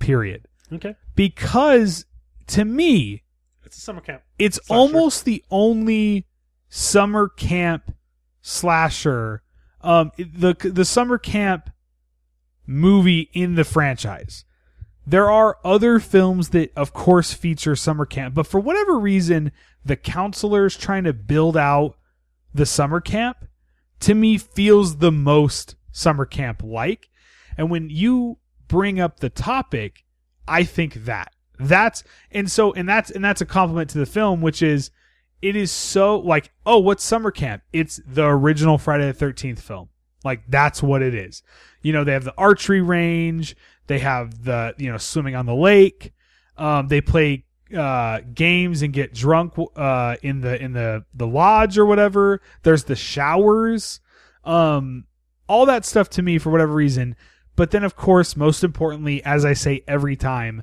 amazing characters adrian king is incredible everyone else in it's great um, they all die in horrific fashion pamela Voorhees, uh, the, the guy i don't remember his name i almost want to call him steve the guy that like adrian king is like flirting with and kind of like being seduced by like the camp like runner or whatever Okay. i love it and again Those short shorts. You like them short short stuff? i do Okay. uh, I oh I appreciate you know short shorts, uh, but it's just the most camp to me. That's what I see when I think of a summer camp slasher film, and uh, it's amazing. And the kills, the hairy knuckles at the end. Um, it's Friday the Thirteenth. I think it's an. you- Get ready for this because it is Friday the Thirteenth. It is. I almost feel like it's an underrated film. I say that because my favorite Friday the Thirteenth and everyone's Friday the Thirteenth. I don't think anyone says the first film. You know, my my favorite is Part Two. I think Friday the Thirteenth Part Two is incredible. It's not very camp heavy. They kind of are just at a house on the lake. Right. Uh, part Four is one of my favorite films of all time. Again, two houses on a lake. It's not really camp heavy, right? Where the first Got film a group of counselors. Right. And the first film was very camp heavy and uh I feel like it's underrated because everyone, including me, instantly says, "Oh, what's your favorite? Part 4, Part 2, Part 6, Part 5," right? Um I feel like this is an underrated film that like of course it's Friday the 13th, but I I think it's amazing and I think it's my favorite camp. uh, Specifically camp slasher. And a ruling is is phone is finally supposed to be uh, determined June 2020. I know, but I don't. I, I'm sure there'll be another appeal and fucking probably a circle jerk. Well, I think your number one was a fantastic pick. Did what do you think about my reasoning? I feel like I that that, that I picked it because Based on what I defined The as summer criteria? camp slasher, you hit the nail on the head. right. But you're not wrong because guess what? Your number one is Uh, in my opinion, not again. in my opinion, not only one of the greatest slashers ever, not only one of the greatest horror films ever, one of the greatest films ever. I'm talking about Robert Hiltzick's Sleepaway Camp.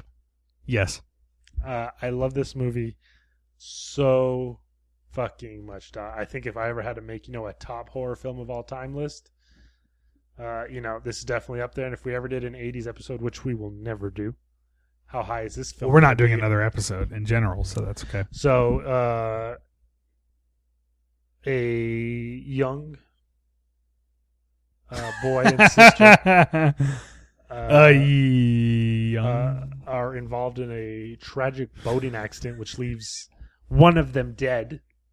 Let's flash forward about 10 years. The one who survived is now a young child at a sleep at a at a sleepaway camp, and uh, they have the coolest cousin in the world. And I am of course talking Ricky. about Ricky. Yeah, uh, eat shit and live, Bill. Um, you talk about likable characters. I just want to be Ricky. I think I'm gonna be Ricky for Totally. Halloween next year. you're nowhere near as, Um, as cool as Ricky. and When are you going to be Damon from? And then, of course, you know what? I just listed films that, uh, you know, impacted me that I remember where I was. I mean, obvious fucking choice. The Yeah. In a sleepaway camp. Yeah, the ending. Yeah. I had the film ruined for me twice before I finally watched it, and it still fucking surprised me. So so I I remember where I was. I was at my house, my parents' house in in Mm-hmm. Carlsbad. I'm not gonna say what street, but I remember I remember it was on Falling Star, Mhm. and I remember knowing. Sl- I- I didn't know the the, the You didn't Oh, ending. No, Okay. but I knew it had a big twist ending. I remember it ending and seeing the ending, and and almost being like, that was what it was. Not in a bad way, but I was like, huh. Um, and of course, in the years later, you know, it's like in the lexicon. You know, Right. like of course that's Sleepaway Camp. That's the ending. But but when I first saw it, I think I was in high school, and I was like, what? But not in a bad way. Just like, huh? Um, you know, not that I need a reason to rewatch films, but I often feel like it's easier to rewatch films whenever uh, I'm showing them to somebody. And so, whenever I wanted to rewatch this film uh, for this episode, I thought I'm going to show my mom and nephew. So uh, we're watching it, and my nephew is unfortunately a product of like CinemaSins and like other shit like that on YouTube, where they just like purposely want to pick out Logic Police. uh, right uh, in film. the worst part of the 21st century film criticism. and you know my mom and my mom's chill you know we're just watching it but my Well, it's good to know your mom's chill. you know but you know but my nephew is guilty of that you know but then whenever that fucking ending dropped fucking silent and it was just like it's awesome that this is having the impact Yeah. that it should yeah. on somebody who's like trying to be cooler than it. Right. You know, it's funny you're saying this. Well, I mean, totally different type of thing, but I want my brother has seen Sleepaway Camp, but I've asked my brother several times, can we show Sabra, his wife, Sleepaway Camp? Because I want to see that Mm-hmm. Why not? reaction. What? Because I remember when I saw it, I told you, I was like, huh? But not, again, not in a bad way, just like, what the fuck? Mhm. Just Um, yeah. that, and just like that sting that's like going on. like, yeah. yeah. When, whenever they're realizing what's happening. Well, and that image. oh, sure, I mean, sure. I want to get that tattooed on my fucking forearm, dog. you should with with with with everything with everything involved. Yes. I, I was just thinking Angela's face. Um, Face. Okay. Side note: uh, I guess Days of the Dead just happened last weekend. Uh huh. Horror convention. Uh, the Jasons were there, and Jason V, the singer, posted a picture with him and Felissa Rose. Nice. Yeah. And we of course love Phyllis Rose. Of course, we love.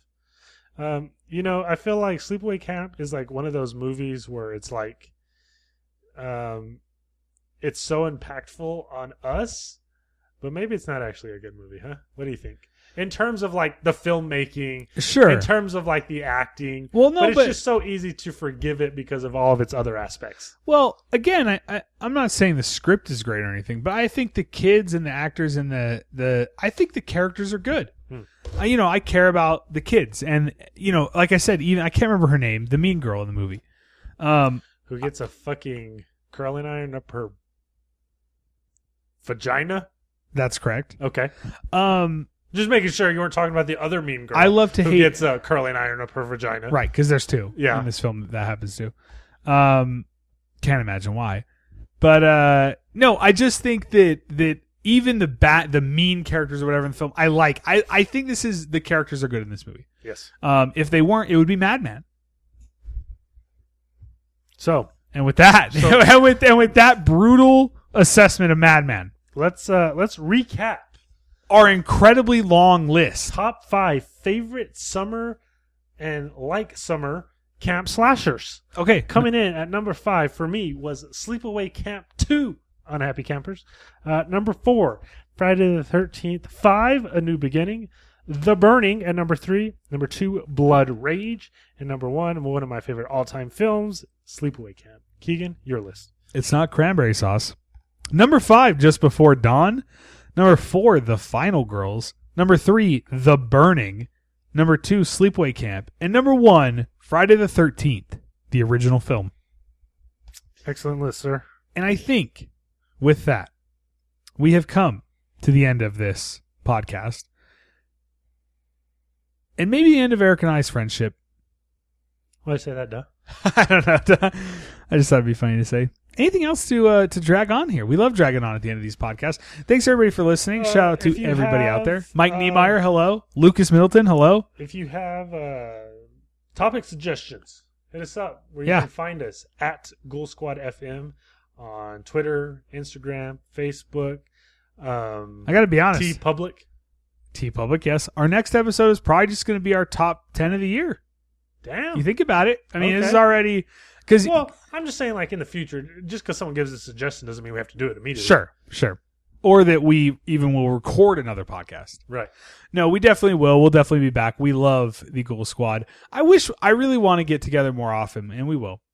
Can you believe that it was me who put forth the effort this time? Well, it's been you putting forth the effort. I think the last three times, but I, your, Really? your boy's been busy Which is funny because I'm always knocking the pod. because you're always you keep on knocking, but you can't come in. Woo! And with that, I think that's the end of this podcast. Like Eric said, follow us on Instagram, Twitter, Facebook at Ghoul Squad FM. Look us up on tpublic.com. Type in Ghoul Squad FM. Buy a T-shirt. Have we had any sales recently? I think some. You know what? I think Shane bought a shirt. Yeah, Oh. Shane bought a shirt recently. Hello, Awesome. Shane, Mister Shane Saw. Awesome. I hope you guys all enjoyed our story from the last episode where I went to Boston and met Shane and Kayla. Ah! Yep. Eric just knocked over his Subway cup, and I think with I think with that, we will see you guys later. And this also concludes the first uh, beer drinking episode. Oh, you know what? I was going to shout you only did, out. Like, you only drank three. yeah, it was only three. What's the deal? You They're- bought a six pack. They're craft beer, bro. Chill out. I'm I gonna was take them worried home. You weren't gonna be able to get home. I'm gonna have to safely. touch your fridge and open it, and you're gonna have I to know. clean it and all You're that gonna shit. have to Lysol wipe that shit down. You got to G. Lysol your. Never mind. I'm not going to get into it. Uh, I think that's it here at the end of this podcast. Oh, you know what I was going to say? I forgot. Let's hear it. You're driving along. You're driving along. Here comes the meat wagon. Oh, baby tank. We hope you enjoyed Tank on this Yes. episode of the podcast. Yes, he's our. Oh, our you know third- what? You know what? I remember what I was going to say. Um, I did want to shout out. They'll never hear it. No one will go check it out from this. No one's listening at this point. But you know, drinking beer on this on this episode of the podcast reminds me my favorite horror podcast from a while ago. This is before like horror podcasts were such a big deal. Like you know how everyone has a horror podcast now, including you and I. Okay. Um, Forty ounces of horror podcast. Are they still around? You know they are, but they don't do episodes. Like they'll do like literally one every six months. Huh? Who does that sound like? Um, I love those guys. Go back and check them out. Forty ounces of horror. Uh, I love them. They would literally buy like fucking thirty packs and do a whole episode drunk as fuck and talk about horror movies. Love those guys. Forty ounces of horror. They're not really around anymore, but that was one of my favorite horror podcasts before like Shockwaves and I, I want yeah before Killer POV. They were the shit. So back in the fucking Prezak Brothers Filmcast. And now. Thank you for listening. Yes, thank you for listening. And uh ghouls you back off and we'll see you on the next episode, which I actually do believe will be our top ten of, of the last year.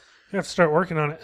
Well Dom, my number one is gonna be pretty clear so far. We'll see how it goes.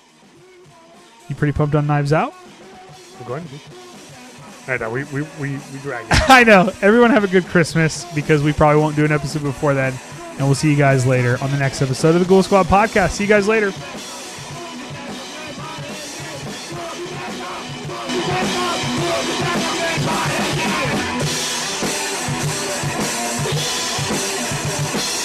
Everybody